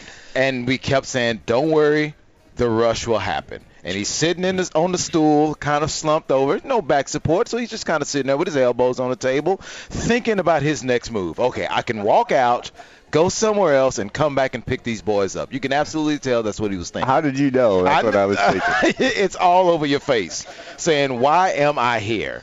So he turns to me during the lull, and he's like, hey, you don't mind if I have a beer, do you? And I'm like, Uh-oh. You know, he and he explained to me. He goes, he's like, I'm really good about this. I'll have a beer. And then that's it. I'll drink water the rest of the night, but I'll just sip on a beer throughout the evening. And I was like, yeah, I don't care. That's fine. You can have a beer. You know, you're not a toddler. You're a full-grown man. Have a beer. You're damn right. Go get you a Stella. So he gets a beer. Okay. And as we're finishing our beers and he's sipping on his beer, people start to roll in. Right. The D J is setting up the karaoke machine. Yeah. They have a sign that says fifteen minutes until it starts, so you can see the crowd rolling in. And then I don't remember what the first song was, Mike, but it was an Earth, Wind, and Fire song. Tony is sitting kind of slumped over in the in the stool, and when the music hit, man, he sat straight up. And he looked and he turned and he had his face toward the dance floor like this music is hitting him. He's feeling it right now after song one, and he's kind of bopping his head a little bit to the to and his the back. Tune. His back is dust, so we're watching him talking about him behind right, his back the whole right, time because you can see the buildup as the body moves, and then it happened. Uptown Funk, Bruno Mars, and as soon as it hit, man, Tony had that Wile E. Coyote smoke outline, just ran right to the dance floor, and he is busting a move. Yeah. Meanwhile, meanwhile, beer number one has turned into beer number three. So much for that commitment to sobriety. Right. And then Blake, Blake goes, dude, he's getting hammered. Now, here's the controversial part. Blake has to get up for Dunham and Miller to run their show and meet them in the lobby at two forty-five California time. Mm-hmm. All right? This night does not end ever until about two o'clock, meaning we get back to our hotel then. And so he is sacrificing, just to hang out, you're sacrificing a night's sleep. Yeah. All the way around. I expected to not sleep. Yeah. Yes. And so he's with us, and he's like, you know what? I mean, he could see all this going down with Tony and, you know, the sparks flying and hitting the dance floor and drinking and all that. And he was like, I'm not going to drink anymore. I'm I'm done. You know, I'll, I, he had a beer, and that was it. And he's like, I'm done. because he could see what was going on with Tony. Because not only is Tony just taking a few steps, his hands are in the air. Yes. He's dancing with everybody on the dance everybody. floor. Everybody. Right, right. His Go- guys, gals, I mean, just bounce. He's the star of the show. He's screaming every lyric. If they tell what him to put his hell? hands up, or if you say, say ho, he is yelling, ho! And I turn around. I turn around. You know what, Tony? I support you fully in this, man. I turn around to Blake and Donovan. You have fun. You have fun. I turn around to Blake and Donovan, and I'm like, dude, I've never seen. He's happier right now than I've ever seen anybody, including my kids, on Christmas morning. he, I mean, the smile on his face, ear to ear, he is feeling it, man. And I'm like, wow. And oh, I don't know if I'm going to like this scene. If I don't, I'm going to run over, get me a hamburger, and just wait it out for you guys. Dude is jumping up and down. He is all over the dance floor, man. Yeah. I'm just... And then with the moves that will put him down on the ground and then right back up with his hands to the right and his hands to the left. I mean, he is, he is making it happen. Can he I dance? Am, I am, yeah, uh, yeah. you know, I'm having the time of my life watching him have the time of his life. Seriously. It now, was great. Yeah, we were laughing our asses off. It was so much fun to watch. Tony, it was great. It was great. Like Danny, no, I don't really dance well, but just move around a lot. and, and, and you're enjoying it, so I yeah. guess it comes across as okay. So, you know, the, the pro- danced okay. The problem is, is that Tony would be on the dance floor, and then he was so immersed in there, you couldn't even see him. And there were times when I'm like, he left. Yeah, he disappeared. Like, just left. Yeah. Where'd he go? And then came back with a new beer. Oh. oh, okay. But then yeah. every time you wanted to try to get a glimpse of Tony, just look somewhere on the corner of the dance floor. Oh, oh there he is. He yeah. was dropping it like it was hot. Right. Now he's back right. up again, Popping shaking it, it. Okay, there you just go. Just look for the green Stella above everyone's head. Right. That's right. Tony. And then the green Stella turned into one of those slender cocktail oh, glasses. Oh, no, yeah. He went to Woodford Reserve. So our designated driver, and again, we've not confronted him about this at all. Not at all. Is sloshed. Oh, boy. He's hammered. I mean sloshed. So, all right. You got to go. Yeah, let's take a break. Let's come back, and let's play the uh, let's play the audio of very fun audio of the old drive back with our designated driver. Oh, dear. Yeah. I did not know that was happening. All right. Goodness gracious, listen to those guys laughing. And, you know, that just is music to my ears. Listening to those guys describe something I was involved in and hearing them say what a kick they got out of it. it uh, I didn't say much, boy, but I don't know if you heard me there when I did talk up. Boy, did I sound bad. Hit her pretty hard that night. Uh, you know, you're going to find out here the, in the next clip, and this is probably going to be, what's this? This is going to be about, uh, yeah, about seven minutes long again to finish it up. Then we'll get on with our state of the uh, show address. You'll hear here that um, I get a little loud and I sound upset. And this is the, this is in the car on the drive back, and of course I should have known better. But uh, Corby was taping this or recording this, so um, it's going to sound like we're mad or I'm mad at him, and that's not the case at all. You know, you know what drinking does to you. It makes you get a little loud and boisterous and. And I love these guys, and I go to war with them. You know, it's it's got nothing to do with that. But uh, it might sound a little out of character, but uh, this is the drive back now. Remember, I was supposed to be the designated driver, so I fell very short in that that duty. And thankfully, Blake, who's now the uh, uh, Hang Zone producer, uh, and, you know, I talked about him on the podcast last year. Blake is he's quality in everything he does. He's a quality engineer. He's a quality producer and a quality guy. And uh, he saved us last, last night by not having as much fun because uh, I kind of did have a little fun. But here we are. I think this is them setting up, I guess, getting the car ride back. So throughout the night, um, as we described in the earlier segment, Tony, our engineer, who was supposed to be our designated driver, failed that miserably. He's getting sloshed. Thank God we have our backup, Blake, who just said, look, he's getting hammered. I'll lay off. But Tony never said anything to us. Remarkable Blake. Discipline. Yeah, for Thank sure. You. And that, I mean, he was just out there having – matter of fact, we didn't exist. No. We're all having fun with each other. Tony never came back to even say a word to us. He was in his own world, and his world was having fun. And I man. do need to apologize for that. I thought about that, but it was That's really, okay. really hot in there. You don't need to apologize for anything. You were having fun. Yeah. yeah. And Come on, uh, Tony. What was the other reason? We I went support outside? you with this. Oh, it got so loud. Yeah. I thought. And if it's a song I like, I don't care. But if it's one of those other things, I just have well, to get out. you uh, you were having fun. And it was getting late in the evening. Now, you also grab some random girl, and you're like, hey, you want to do boogie, oogie, oogie? so, so that's they, why that's the return. So because Corbin said, hey, let's, you know, you guys ready? Let's get out of here. Okay, let's get out of here. We're missing one. Of course, it's Tony. So you go out. Tony, ready to roll, man. Let's go. Oh, one more song, man. It, one more song. It wasn't that nice. Okay, okay, well, Tony. Get your ass out of here. I don't know what was said. Yeah. I don't know. But now, we were all looking there and thinking the same. Who's going to go over and get Tony? Because he's having the time of his life, and it's like taking a kid away from an amusement park. Right. And so I was like, hey, you know, come on, man. Let's. We got to go. Blake's got to get to bed to sleep for thirty minutes or whatever, basically, before the show. We got to get Blake home.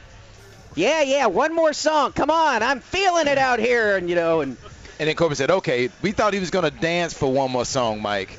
No, he grabbed the mic and went karaoke and sung Boogie Oogie Oogie yeah. oh, with the random girl. My God. So, okay, so Danny, how they prep you for the next song. They'll play a song, hang you the mic. Yep. That song fades, and then they'll play the karaoke there song. There you go. We're all Man, familiar. Tony, Tony had the mic in his hand, and with that buffer song between that one and his, you want to talk about a dance show. He had that mic. He was swinging that thing in front of him like he was the Chippendales dancer, man. It was one of the funniest things I'd seen.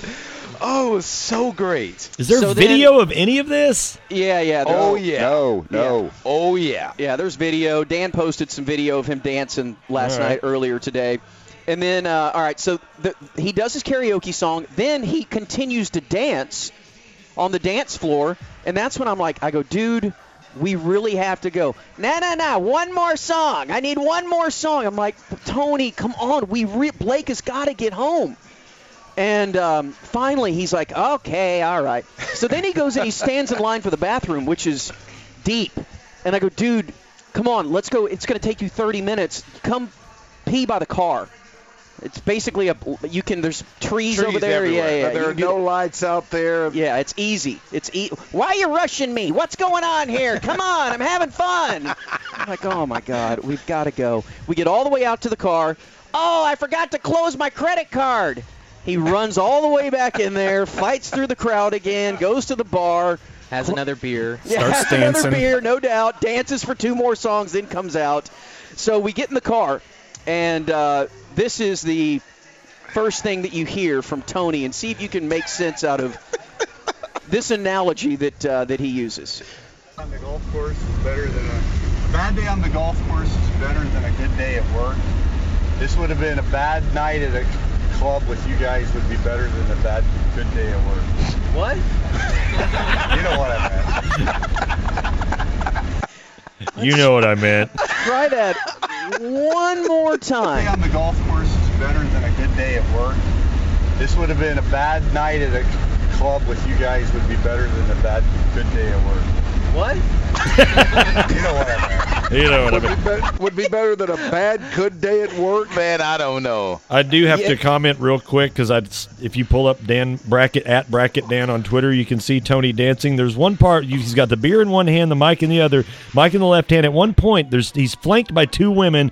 He drops the mic down and pretends like it's his wiener flopping back and forth. And this lady looks at him, and he pulls the mic up and puts his other hand out, like, like oh, just kidding there. I didn't mean that. Oh, my God, this is wonderful. So, again, we still never addressed the fact that he was supposed to be the designated driver. We just get in the car. He gets in the back seat with me, just like, no big deal. So then he starts getting mad at me for pulling him out of that bar. Yes. All right? He is getting loud. All right? So this is how that starts.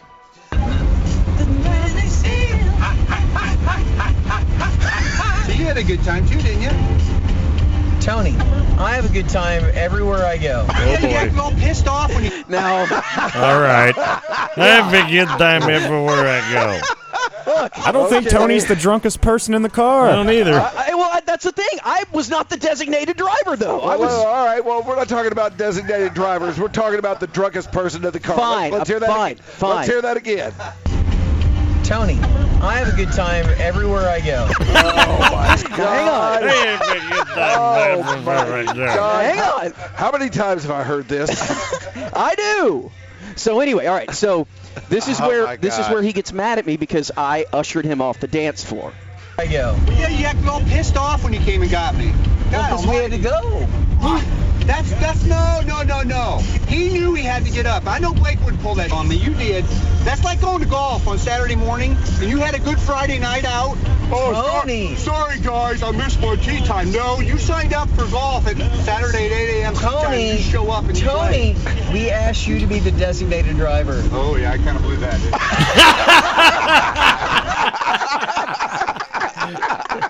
Boy, what a one eighty. I'm really mad. Oh, I really I, I screwed up there, didn't I? Oh, yeah, boy, yeah. I really oh my gosh. All right, so listen, I mean, and he is pointing at me like he's, he's not happy. Mad that I pulled him out of there, and then it just all turned. He knew he had to get up. I know Blake would pull that on me. You did. That's like going to golf on Saturday morning, and you had a good Friday night out.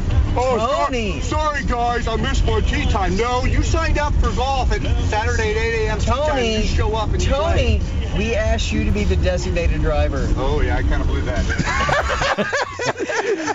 Now, now wow. Get the laughter from me and Donovan here after after uh, that goes down. Designated driver. Oh, yeah, I kind of blew that. Sorry about that. Yeah, you got me there. Yeah. God, dude. I screwed up. Oh, my goodness. There we go. Uh, it brings back some fun memories. And again, those boys are master storytellers. There's much, much more. But I think we killed three segments the next day. So if nothing else, they were appreciative that I killed three of their segments the next day. They didn't have to come up with stuff. So, uh, but yeah, like I said, you know, any, any time with them is just an absolute blast, even though I didn't spend much time with them at the club.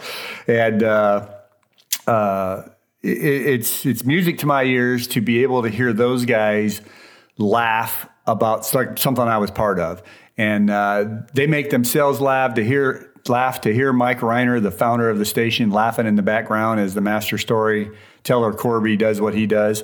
It just was so much fun. I, I may have had, well, no, I was going to say I had as much fun the next day as I did that night. Probably not, but uh, it was an absolute blast. Okay, there's a little ticket audio, and I just wanted to run that uh, by you guys because, as I've said many times, without the ticket and the guys at the ticket, there's no Dancing with the Stars bit. There's no all the other incredible things. There's no Ballroom Blitz. Uh, all the things I, you know, gosh, went on T V and had a watching party. We discussed all that. My goodness, none of that's happening. And uh, eternally grateful to all of them for sure. Okay, let's go to our State of the Show address. We got to get a little serious here again. I'm probably going to get a little cranky again. But uh, this show's in trouble. Now, I don't want to overstate it. And, you know, well, to me, I, I, I think I do need to sound, sound the alarm. But think about this overall, though. As much as I'm going to say is wrong with it, I just checked the ratings the other day. So far this season, what are we, two months into the season, I guess, of all the shows? They usually all start in September. Somehow, some way, it's still the number one rated show on the A B C network. Now, it used to dominate, and it used to be a top ten show of all shows. That's those days are gone. But Um, how it's still number one on A B C, I guess that tells you A B C doesn't have a lot of great shows right now. Um, it's come back to the pack. There's three or four of them that are all between four and four and a half million viewers. But somehow Dancing with the Stars is still at the at the leader of the pack. Now, ratings are down twenty-two percent this season. So you do that again next season, mm-mm, you're not going to be number one anymore unless everything else just falls off the face of the earth. So I think, you know, the alarm was should have been sounded. Remember, we talked about this last week. It uh, should have been sounded in seventeen, should have been ha- sounded in twenty-four, because the overall r- writing factor for me, and maybe this isn't their opinion, and maybe that's why I'm wrong, is that you have to have a credible champion. Otherwise, it will become, and it has, unfortunately, basically what everyone says it used to be in the early days, which it wasn't, and that's a popularity contest. Oh, nothing but a popularity contest. Granted, a lot of people last a lot longer than they should on this show. That's why I had the most overrated and underrated lists, because, yeah, that happens. And I don't have a huge problem with it. I have a little bit of a problem with it. And I do think there needs to be a judge's save, a beefed up one than the one we have. But yes, they finally did that at least. Um, but I don't have a problem with people that the public likes and wants to see lasting a little while. But there has to be a point in the season, I usually say the semifinals, where the judges have some authority to put their foot down. And again, not necessarily rig the results, but I could say, well, they're rigging the results by ballot box stuffing. We have to give the judges some additional authority to keep, again, non, I don't want to say non-deserving, but non-dancers from winning this thing, because it does turn into a sideshow now. And I know for me personally, you know, the show doesn't hold the juice it once did. I I know we're going to have, unless something's fixed, more of what we've had the last few seasons of good dancers going home too early, less good dancers lasting way too long, and then, of course, the ultimate, dancers that aren't that good winning the championship. And this is supposed to be a competition.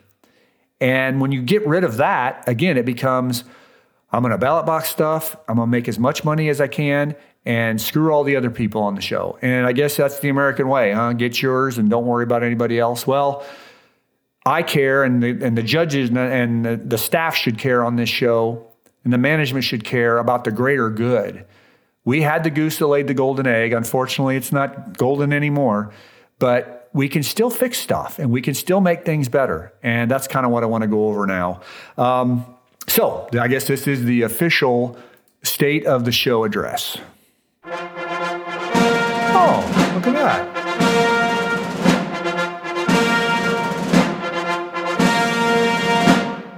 Well, thank you very much. That sounded pretty official. um, I, I guess what I'm going to do is just briefly go over where things started going south. We did this last week, so I don't want to restate everything I said last week, so I'm going to kind of keep it fast and and not go into detail. But um, and then we'll go into what I suggest we need to do to fix it. Uh, started in season twenty-six. Um, before season twenty-six, and I watched this stuff very carefully. I monitored the ratings every season. And Dancing with the Stars and The Voice on N B C were the number one rated show in terms of reality shows for years and years. And they would go back and forth. You know, one year the, the Voice would have four or five weeks where they were number one, and Dancing with the Stars would have six or eight weeks there they were number one, and vice versa. Sometimes The Voice would be a little ahead. But I love that, because I'm like, these are the two big dogs, and they're neck and neck, and they're fighting it out, and we lose about the same every year. Five to seven percent is just natural attrition of the audience. And I don't know if that's an actual fact, but it was for these two shows. And I'm like, okay, as long as we're losing just a little bit and we're staying neck and neck with the number one show or the number two show, I got no problem with it. And I'm assuming the executives didn't either, because both were top ten shows. Now you got to take football out of it. I'm talking about either scripted shows or reality shows. Football rules the roost. And, you know, if you have Sunday night and Monday night and Thursday night football, you know, it's, they're going to take all the slots uh, with their pregame and postgames and stuff like that. So never worried too much about it. Um, I was worried about other things like the non, again, not non-deserving, the non-dancer winning. And we talked about this, and these are burned in my head. Bill Engvall, season seventeen. Uh, David Ross, season twenty-four. We really got close with David Ross when he finished second. And the alarm was just blaring in my head. We got to come up with something here. If nothing else, get this judge's save. And of course, as usual, unfortunately, humans have this incredible way of fixing things when they're broken, but we don't seem to do very well about preventing things from getting broken when we can. And all this took, would have taken is a little tending to the garden. You know, this nice little garden where the goose is that's laying the golden egg. You know, you got to keep it free of weeds. You got to give it some water. You got to give it some food so you get nice flowers and stuff for that goose to eat. And, you know, just do do your due diligence, do your job, and take care of this show. And they never did. And I don't know, you know, that was a different management team back then. And maybe it's, again, human nature to be fat and happy. You're like, ah, things are going great. We don't have to worry about anything. But again, don't you look at warning signs? And I'm like, surely they had to know if David Ross would have won that season. Again, nothing against the guy personally. I liked him. He's a baseball player. Can you imagine with all the talent that was in season twenty-four, Rashad Jennings, Normani Corday, Simone Biles, Heather Morris, uh, Nancy Kerrigan, they all were better than him. And then you could go down the list. There were other people better than him. If he would have won that, then we would have had the mess that we had in twenty-seven. That much earlier, but it was only three seasons earlier. But anyways, okay, let's get, get back to it. twenty-six, things were great still. We still were getting twenty, uh, I'm sorry, ten million viewers. So was The Voice. We were neck and neck. And then season twenty-six comes along, the mini season. And we talked about this last year. I'm not going to belabor the point, but it was four weeks long. It was only brought in to prop up the American Idol reboot. American Idol was pay, paying sixty million dollars to their top four people. So somebody's got to take it in the shorts, and they decided to give it to Dancing with the Stars, I guess. We'll make it a mini season so we don't have to pay many people. Um, uh, people didn't know it was on. The ratings started tanking. I'm like, holy mackerel, what's going on? We're not going five to seven percent down. We're going twelve to fourteen percent down. We're doubling and worse. Our ratings dropped this season. Why is this happening? Well, it just took a little common sense to look at this. You didn't pump up the show enough. You gave it all to American Idol. You didn't spend any money on the show. It wasn't on except for an eye blink of time.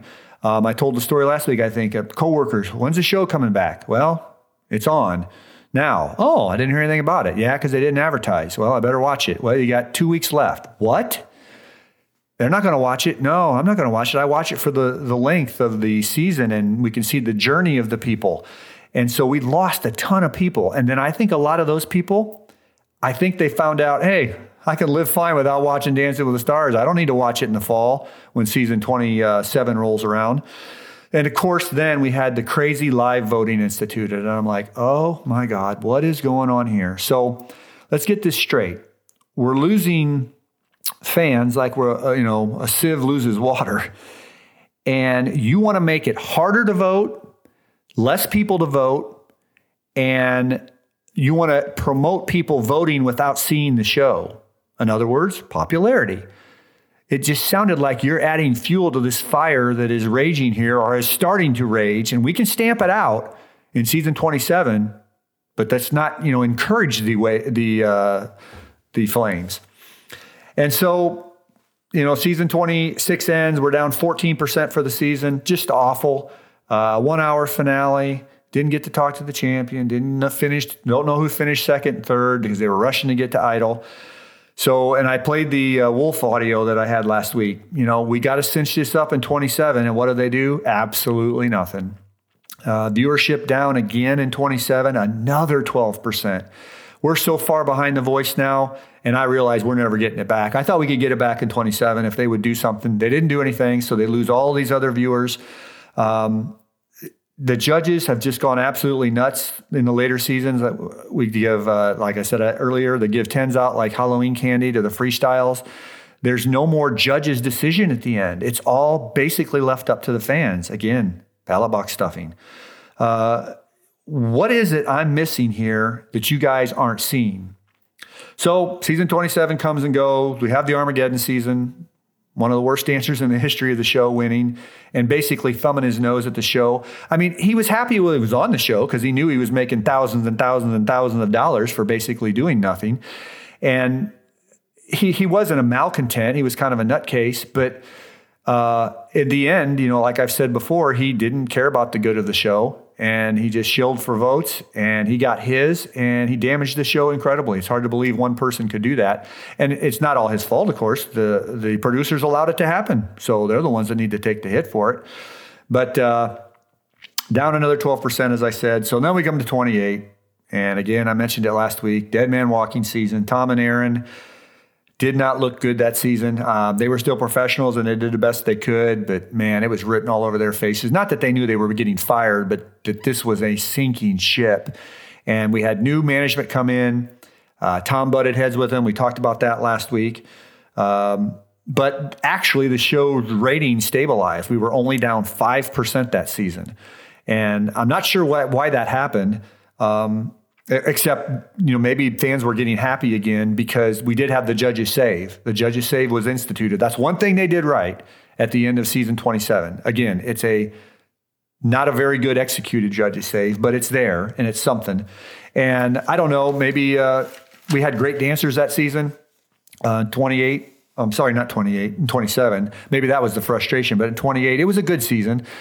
Uh, I don't remember it being a great season, but uh, we stabilized. We only lost five percent, which is what we were losing back in the day with The Voice every season. So I was hoping again that, well, maybe we can get back to, to not losing much. Well, twenty-nine comes along, and we actually had an uptick. This is this uh, was Tyra's season. We actually had an uptick from the younger demographic, which was what their stated goal was. They said, we need to shake it up. We need to get younger at that position. We have to broaden our appeal. And, uh, you know, that lasted that little honeymoon for the season pretty much. It was up ten percent in the younger demographic, only down eight percent overall because of that infusion, infusion of younger people that were watching. And then, of course, our season thirty comes along, and all those young people have left, down over twenty-three percent in the young demographic, over twenty-two percent overall. And now we're getting into catastrophic losses. twelve and fourteen were awful. twenty-two is just more than awful.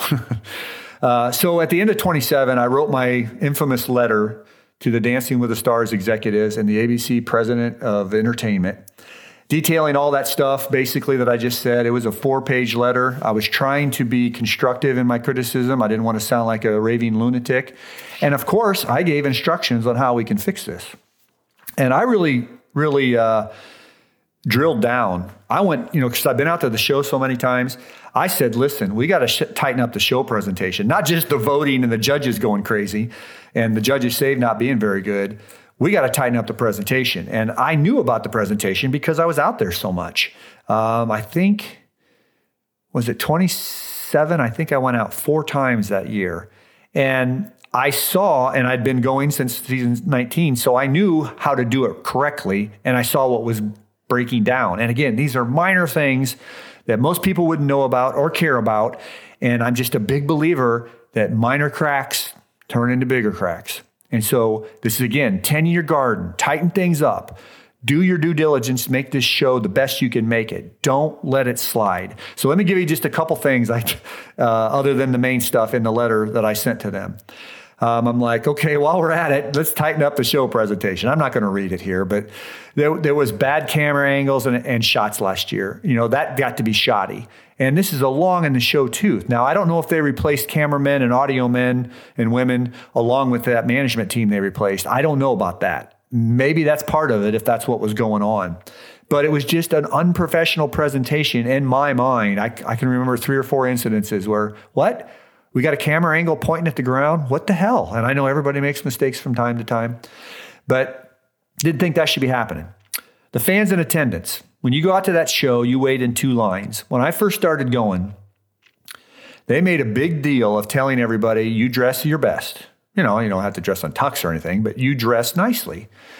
No tennis shoes. They asked the women to wear heels. You don't have to have the stilettos, but they wanted women in heels. And, of course, a lot of women will wear flats while they're in line, and then they put their heels on when they go inside. Uh, they prefer dresses on women. They prefer dress slacks and co- collared shirts with men, preferably with a tie. You don't have to have it. Maybe a jacket, all this stuff. And I was out there, and people looked good. And, of course, I always dressed to the nines. That started really getting bad here the last few seasons. Uh, women would start wearing more and more pantsuits. And I know you can't dictate exactly what people wear, but they would wear flats into the show. Um, I started seeing, I don't know, fashion sneakers on younger people. Uh, guys were wearing shirts that weren't very, I don't know, business-like, uh, business casual-like. They were kind of, you know, wrinkled and beat-up shirts. Um, I would start seeing designer jeans, I guess. And I'm like, I don't care if they're designer. You're not supposed to wear jeans. And the show wouldn't do anything about it. Again, a minor thing that doesn't affect the presentation of the show because everybody's in the dark in there. Um, another thing, we had they always have a guy that that talks to the audience ahead of time, gets them excited for the show. Uh, one time they didn't have him. I got to know the guy. His name was Mike. And he was great. He would rile you up and he would read the rules. And there's a lot of rules about when you go in there. And that keeps people on their toes, because he would say, if you are caught doing this, or you do this, or you do that, we're going to throw you out. And I loved that, because I'm like, you got, you need people that that are going to toe the line and not do their own thing and not sneak phones in there, because you can't take your phone in there. And so one week we didn't get the spiel, and we're getting close to going in, and I see Mike, and I run over to him and I go, Mike, what's going on? Aren't, aren't you going to do your thing? And he kind of talked in a raspy voice. Oh, I got laryngitis this week. You know, I can't really do it. And I'm like, okay, how about the backup person? Let's have someone else do it. This is important stuff. And he goes, yeah, I don't know. I don't know why no one did it. And it's like, again, it's just like, okay, uh, not my job. I don't know why nobody did it. Uh, little things, little things. We go inside. V I Ps are allowed to bring in their phones. Okay, I don't... Per- particularly like that. It's kind of like the have and have nots. You know, the rich people get to do something, the rest don't. But whatever, you can have your phones. But how many times do we had to listen to guys during the commercial break, please, people, put your phones away. Now, they're not going to throw out V I Ps. You know, they're family and friends of the, the show. But people would just continue to abuse the practice. And so we have to listen to that every time. Well, that season, for some reason, they started loosening up food and drink. You know, you're not supposed to take anything in. People take in, you know, mints or little snacks and try to eat them during the break. But, and they're not too bad about that. But you're not supposed to take anything in but water. And yet the V I Ps had plates of food, uh, drinks with open-topped uh, containers. And I'm like, what happens if that spills? And I'm like, again, it just felt like the have and the have-nots. Why are you letting these guys just break more rules when we can't do any of that? And uh, again, all minor things, all things that don't affect the broadcast, but I'm a big believer, small cracks turn into big cracks. So that was part of what I wrote to them, and I, I gave suggestions on what to do with everything. So now I'm going to give you guys the suggestions. And uh, here we go. I'm going to list them in order of doability. First one is very easy. Let's change the voting back to the way it used to go. One of the big problems now with this, with this, uh, what is it, you know, popularity thing creeping in and voting just out of control, is that the ballot box stuffers haven't changed. And then, you know, there may be more now that we have Instagram and all this other stuff. But let's just say that we have a million ballot box stuffers, people that would never watch the show, but because whoever they follow on social media says, hey, vote for me, and they do what they're told to do. So we had a million people doing that back when fifteen million people voted on the show. And I'm not talking about watching the show. I don't know how many people really vote that watch, maybe half. But if we're upwards of twenty-eight million people at some point, I don't know if we could arguably say that fourteen million people voted. Maybe not. Maybe not that many. But in the old days, we had lots of voting venues too. Not the real old days, but the good old days, you know, five years ago, maybe ten years ago. You had multiple ways to vote. You could you could call on your phone, you could text on your phone, you could go to A B C dot com, you could Facebook vote. And to me, that covered everybody. It covered the old people that still like to use a phone, covered the new people that wanted to do, younger people that wanted to do Facebook or text. Great. Multiple ways to vote and multiple times to vote. Not this silly live voting thing. Again, a few years back, the voting didn't play, the voting wasn't cut off until the next day. Sometimes it was eight a.m. Sometimes, some years or seasons, it was twelve p.m. Other times it was five p.m. the next day. They gave people ample opportunity to vote. Now, I guess you could say, well, I guess ballot box stuffers to vote too. I guess, but I don't really think so, because ballot box stuffers, if they're into it, they're going to do what their leader says. And if their leader says live voting, which is what we have now, is only open from seven to nine Midwest time, that's when you need to vote, they're going to do it. And they can do this not watching the show, because you can tweet it. You can go to A B C dot com. Those are the only two left, I believe. No, not not tweet it. Text it, I'm sorry, and go to A B C dot com. They got rid of the landline. They got rid of uh, Facebook. And the landline hacks me off, because I think there's still like thirty-five to forty percent of households that have landlines in this country. And the vast majority of them, I bet, watch Dancing with the Stars, rural, older people, which is the core demographic. And so what? Tell you what, we're having trouble getting people to vote. Let's make it harder by taking that away too. Yep, no more landline voting. So old mom and dad and the and grandma and grandpa and the hinterlands are like, well, dang, I took my voting away. What am I going to do now? I don't know how to text. And I know a lot of older people know how to text, but a lot don't still. Again, why limit your voting when the core problem you're having now is less people are voting, more ballot box stuffers are coming in? We want to expand the voting. And if not expand it, at least let them have the opportunity to. When you're in Los Angeles and you're getting off work at five o'clock, the show starts. You got to get through L A traffic. You got to pick up the laundry. You got to pick up the kids. You got to uh, whatever you got to do. You got to get home. You got to get undressed. You got to fix dinner. And it's seven o'clock time for the show. You turn the show on. What's the first thing you see? I saw it in Vegas last week when I was out there. Was, was out there. Voting is closed. So they get to come watch their show and vote for the people they want to vote with, vote for. And they've been busy the last two hours getting home from work. And in the mountain and Pacific time zones, and of course, Hawaii and Alaska, which don't have many people, but you can't vote because voting is closed.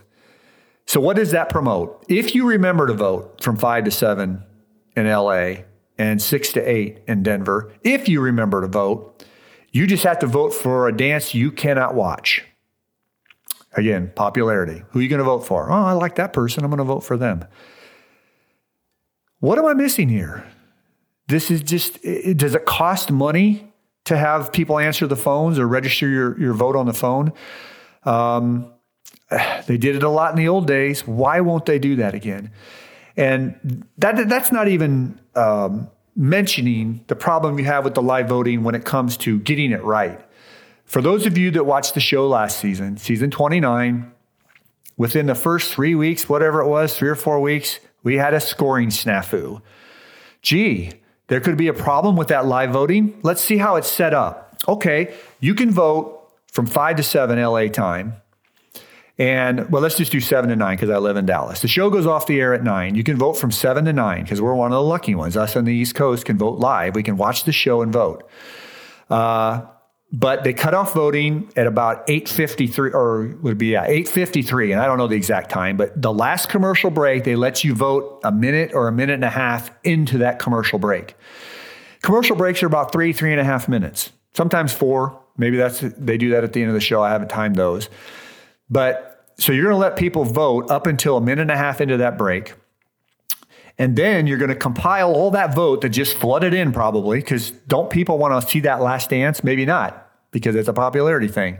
But I think the people who care about this show and might have an opinion about, oh, I don't know, do I want Iman or, or, or JoJo? Maybe they've already made their decision. But again, why even take that chance?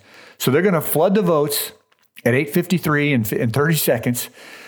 The people at the show are going to add those votes in. I don't know how it happens, but computer-wise, I'm sure, with the judges' votes from that night again. The judges just had their last voting.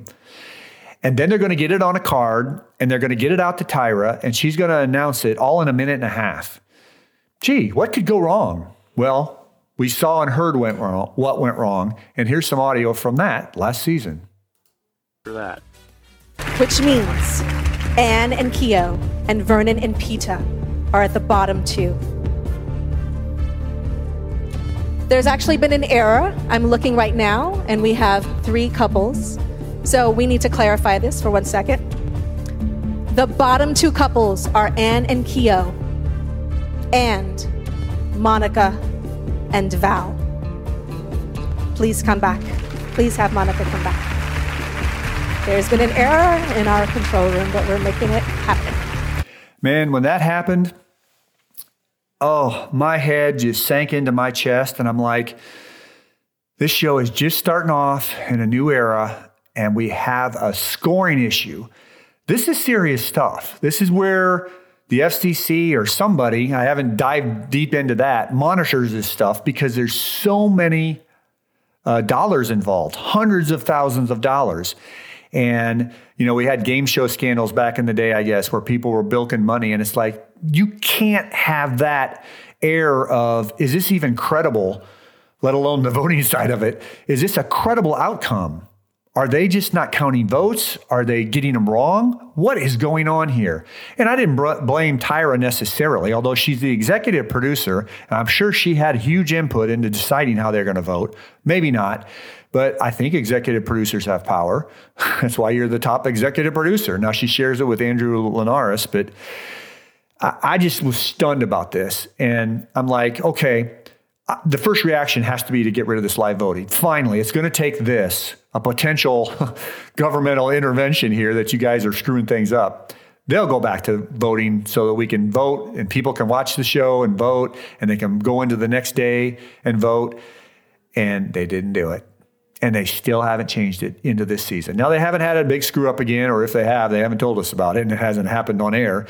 But uh, again, what's wrong with this picture?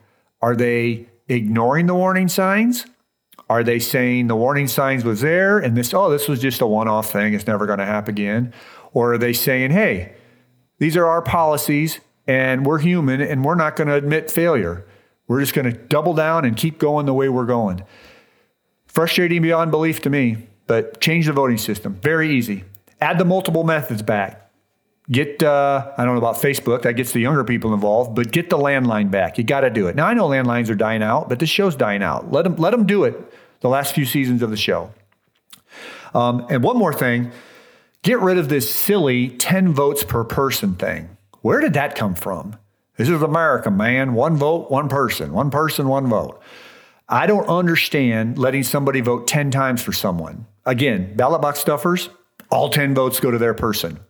Back when I used to consider voting, I only voted twice and I never was going to vote. But when I did consider it, and you have a lot of people to choose from, I'm like, oh, let's just do this season. Oh, well, JoJo's my favorite. I think she's the best answer. I've got ten votes. Oh, okay. I'm going to give JoJo six because I think she's the best and I'm going to give her more than half. Well, I still got vote, four votes, don't I? Okay, well, let me give two to Amanda. I think she's really good. Maybe one to Olivia and one to Melora. Uh, there's my ten votes. Well, what did I just do? The person who cares about the show and wants to see good dancing and wants to spread it around so all the good dancers stay, I just diluted my vote for everyone. JoJo, who had a chance of winning this season, I just diluted my vote because I gave her only six. I don't know how often that happens, but again, why take that chance? Why let the ballot box stuffers just cram that box full of ten votes and the good, responsible voters who want to see all good people, good dancers in the file, and not good people, good dancers in the file, Uh, finals, why why uh, make that harder for them? So one vote, one person. That'll cut down on the ballot box numbers or stuffer numbers too. If you got one million people voting ballot box stuffers and they're all voting ten times, that's ten million votes.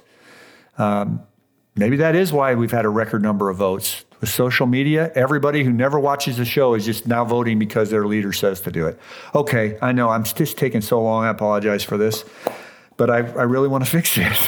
Okay, so that's the fan voting side of it. And instead of having the judges and eliminate somebody that night, one more thing. Go back to the way we eliminated people.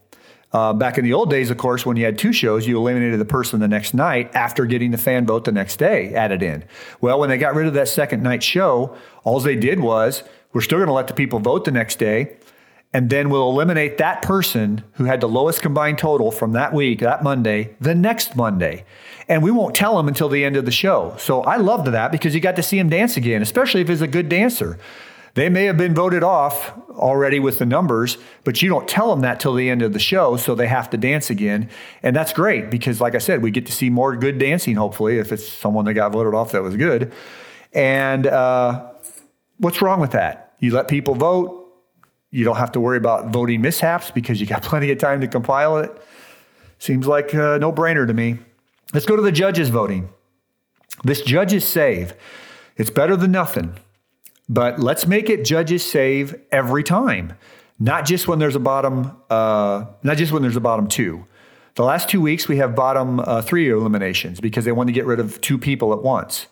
So for some unknown reason, they've decided that if you're at the very bottom of the judges' scorecard, again, someone like JoJo or Amanda that needed to be saved, we're not going to save you. Uh, judges' save doesn't apply to the very bottom, so you're out immediately. That's why we lost Johnny Weir last year. Not saying he should have won, but he was a good dancer and he went home too early because he was in the bottom two and didn't have any fan support, or bottom three and there was no judges' save. Same thing this year with, uh, was it Olivia week one and Melora week two, I think. Sorry, we can't even attempt to save you because for some weird unknown reason, the judges' save is not allowed for the very bottom of the scorecard. I don't get it. Simple solution. You got a bottom three, The judges saved two people. They put two paddles up. Okay, you don't like that? Let's go to a bottom four. Let's have a bottom four in there. And that might help weed out a Cody, not Iman, because he obviously was killing the votes, and so was Cody. But let's bring back that.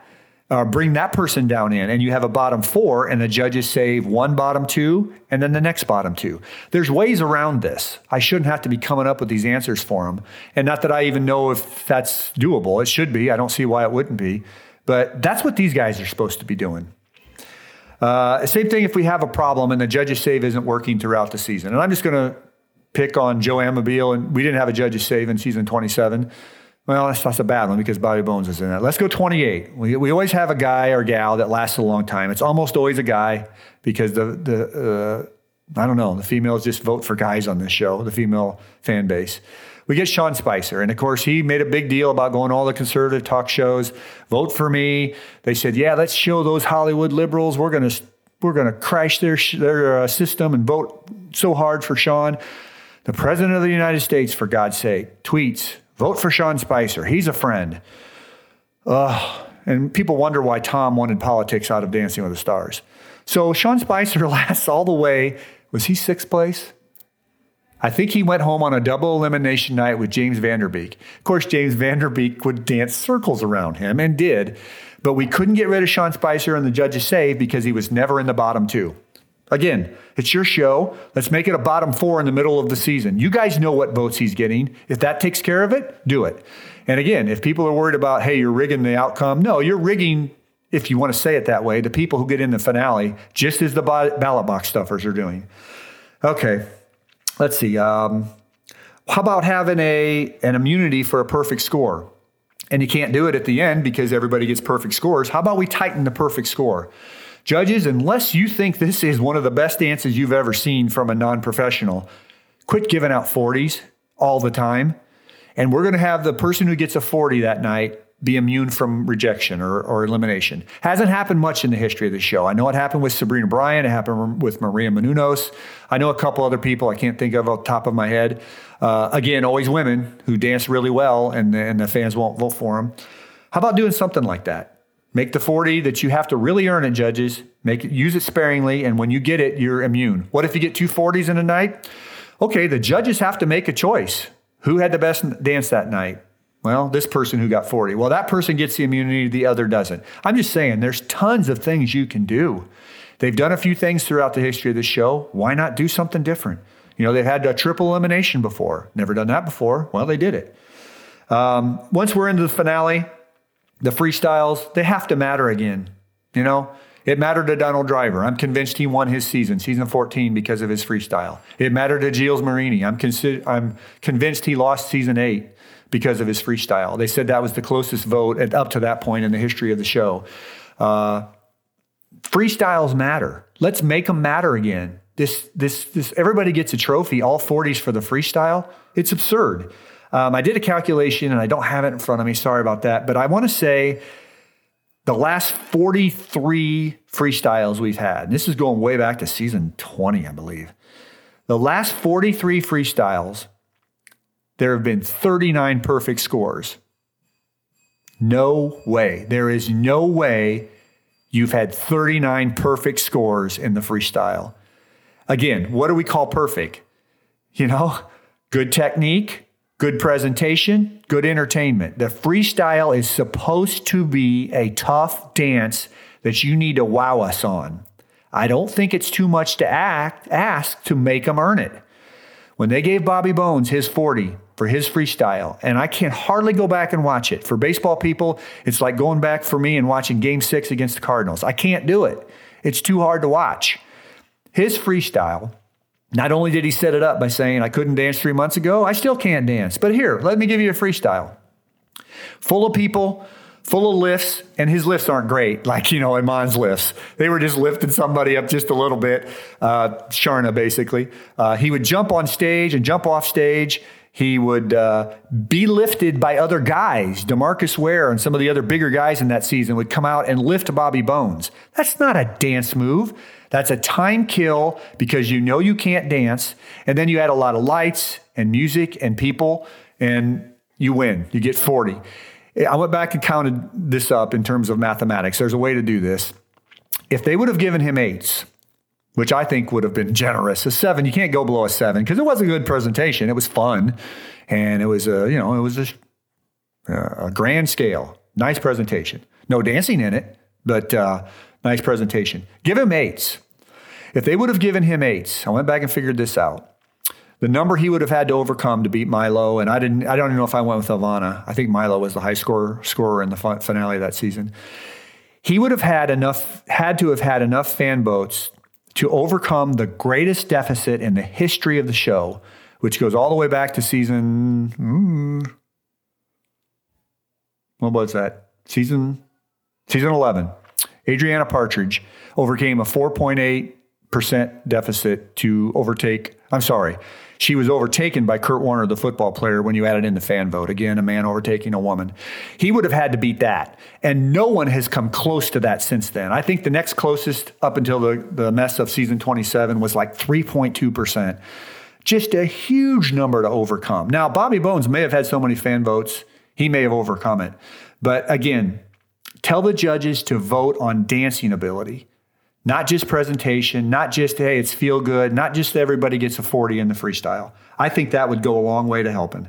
And then each week, one more here for the judges, you have to have a winner, in my opinion, on the judges' scorecard.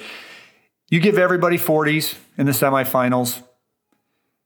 You didn't vote for anybody. Your vote is zero, and the fan vote is one hundred percent. I do not understand that. Again, when you have a significant problem, why aren't you looking at all these things? I know I sound like an angry old or hopefully young man, but uh, I care about this thing, and I think it's fixable, but they won't do anything about it. Uh, and you can do that any way you want. Make it a point must system, a must point system like they do in boxing. You know, if you win a boxing round, you get ten points. If you lose, you get nine or eight if it's really bad. Do the same thing with Dancing with the Stars. Okay, we had the semifinals. Everybody got forties. Or whatever it was, there's six people in it, but uh, six six people got forties. We're going to give a sliding scale. Number one, for those forty, forty that we give out, they get six points. Number two gets five. Number three gets four. And you would create a little bit of a separation on the judges' scorecard, and you would make a decision. The judges are the experts. Make a decision. Don't leave it up one hundred percent to the fans. Okay, how about a less likely thing we could do? Remove Tyra.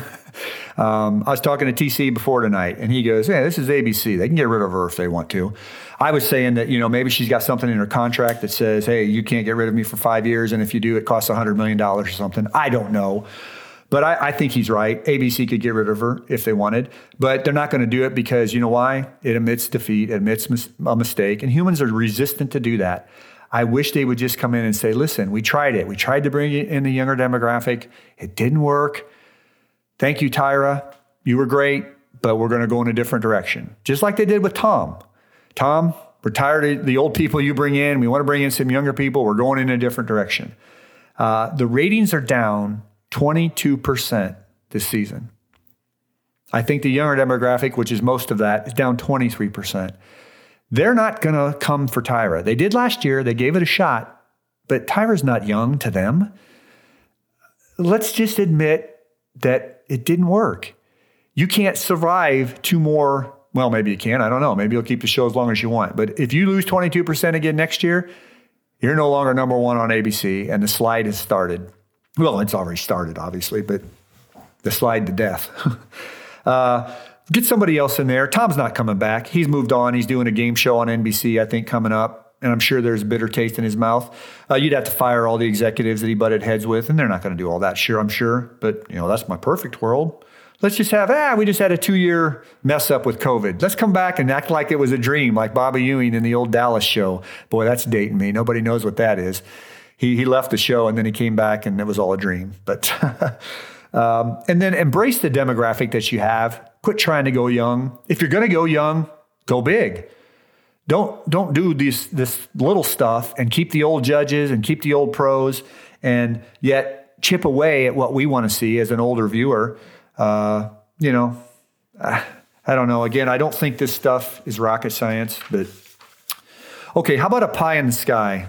I'm, I'm winding it down here, guys. Hang in with me. How about a pie in the sky wish or change that I want to make? let's just say we can't remove Tyra, or they won't remove Tyra for some reason. She's back in the fall, season thirty-one.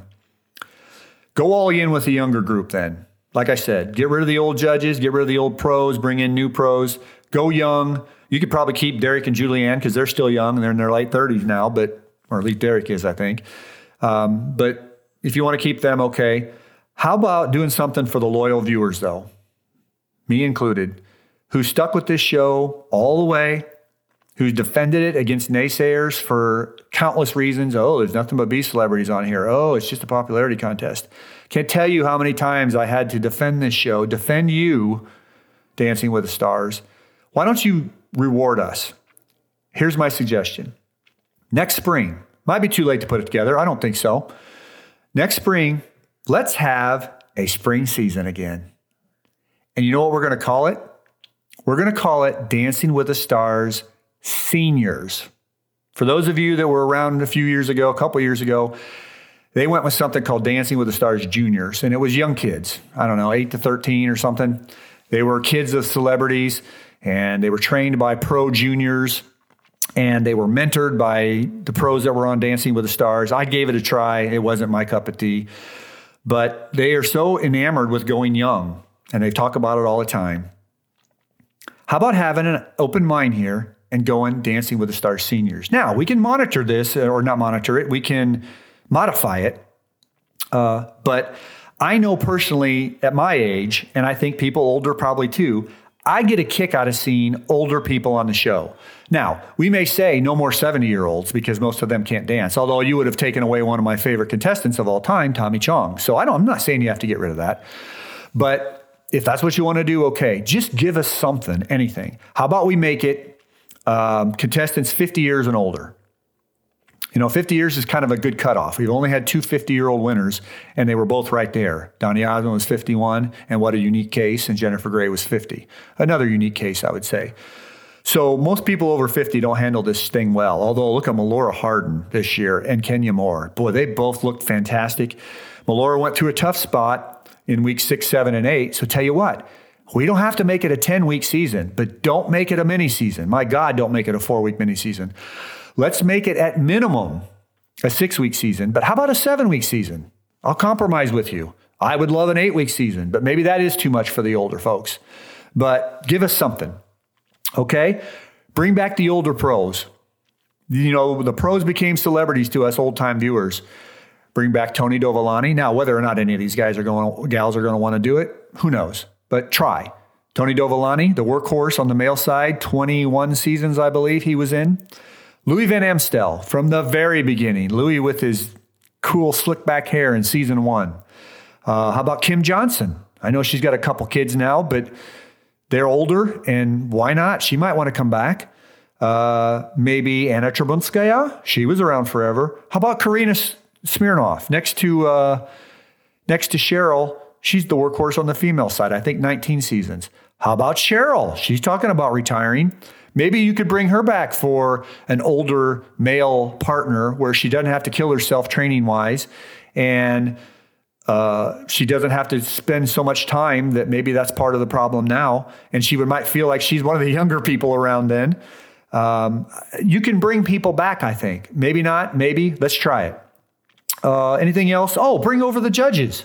Everybody complains about the judges these days, it seems like. I don't think it's the old people. I think it's these new people you kind of trying to get to the show. Oh, Len's out of touch.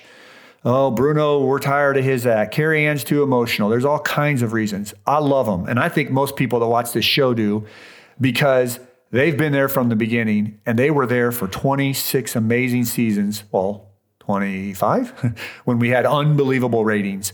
And they're still there. Bring them over to the old guy side. And the gal side, Dancing with the Stars Seniors. And then finally, of course, Tyra is not hosting it. Uh, how about a friend of the show? How about Alfonso Ribeiro? I don't know if he's great. I know I saw him host when Tom had to miss his one show because of his dad's death. He was good enough. I know he's a friend of the show. Nobody's going to be as good as Tom. And I shouldn't say that, but it's going to be tough to replace him. But how about Alfonso? I know he does America's Funniest Home Videos. Tom did that for years. He did double duty. He would probably do it. How about Joey Fatone? Joey Fatone's a very big friend of the show. Now he's only like, how old is Joey?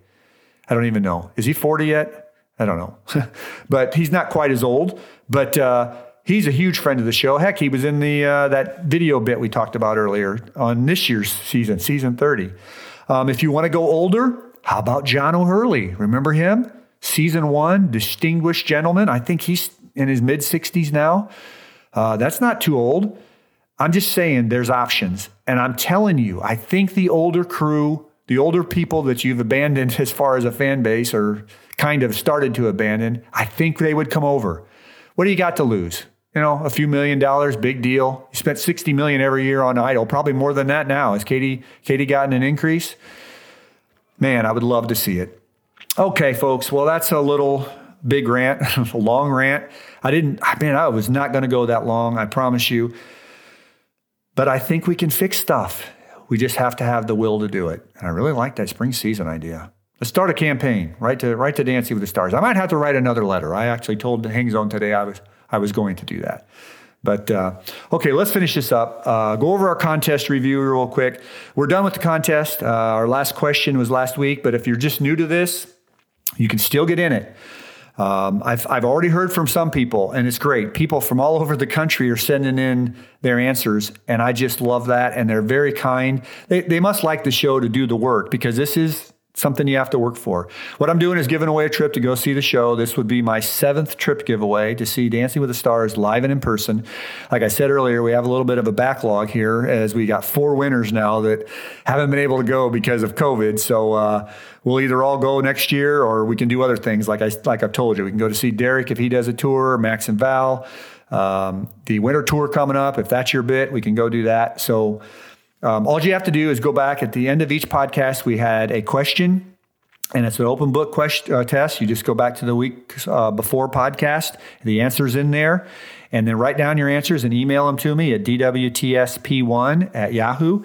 And we're going to have the deadline because of Thanksgiving and everybody's busy. Who knows when you guys are listening to this. The deadline is going to be Monday the twenty-ninth. And uh, let's see, we're gonna let's make it noon Dallas time since I'm in Dallas. So if you're in Los Angeles, get it to me by ten a.m. Monday the twenty-ninth. If you're in uh, New York, you can wait till one o'clock on Monday the twenty-ninth. But uh, get those answers in. Like I said, we've had a few entries already. Thank you for the, for you guys that have done it. And uh, I hope we get some more people because I'd love to take some of you guys out to the show. And that's our uh, contest update. Lights, the party's over. They say that all good things must end. Call it a night. The party's over.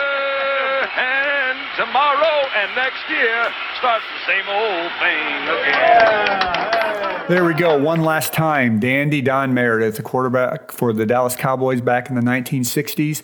Part of that uh, incredible three-man crew on Monday Night Football of Frank Gifford, Howard Cosell, and Don Meredith in the nineteen seventies. It was my uh, my religion back then. Every Monday night I watched it as a young boy and then got into a teen- my teenage years and all that. And I always loved hearing Don Meredith, so I wanted to give him a shout-out. He's been gone for quite a while now. I'm not sure when he died, maybe twenty ten, I think. But uh, what a character he was. And he always sang that song on the Monday Night Football game when uh, one team was done for the evening. Um, another thing we always wanted to do, or we always did do, was we would play a song by a former contestant that was on Dancing with the Stars. Um, the, tonight I wanted to just go away from that. We did nine or ten of those, whatever it was. And I wanted to play a little of my favorite song of all time. And we all know it.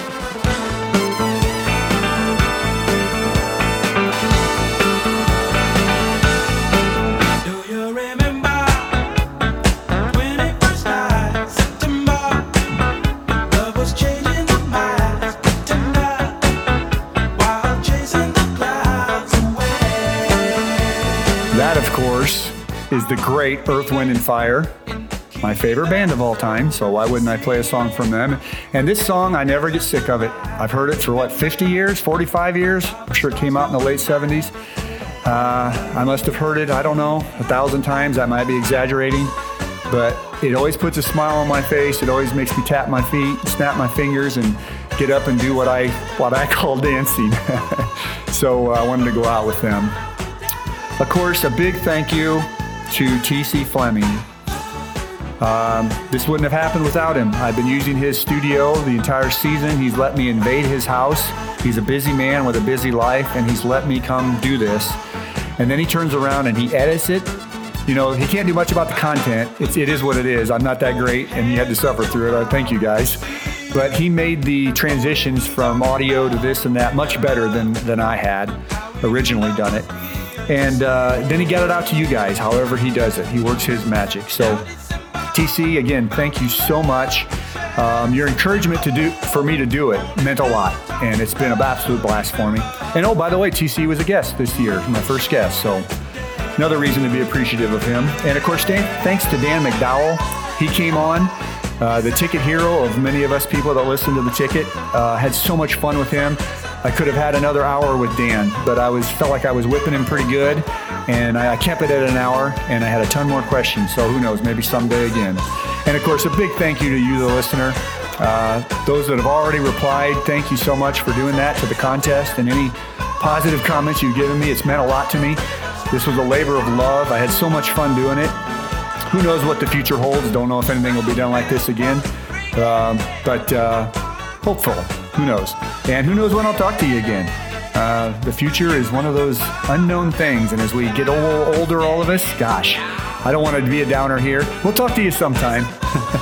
So until then, this is Tony the Engineer for the Ballroom Blitz. Thanks so much. Bye-bye.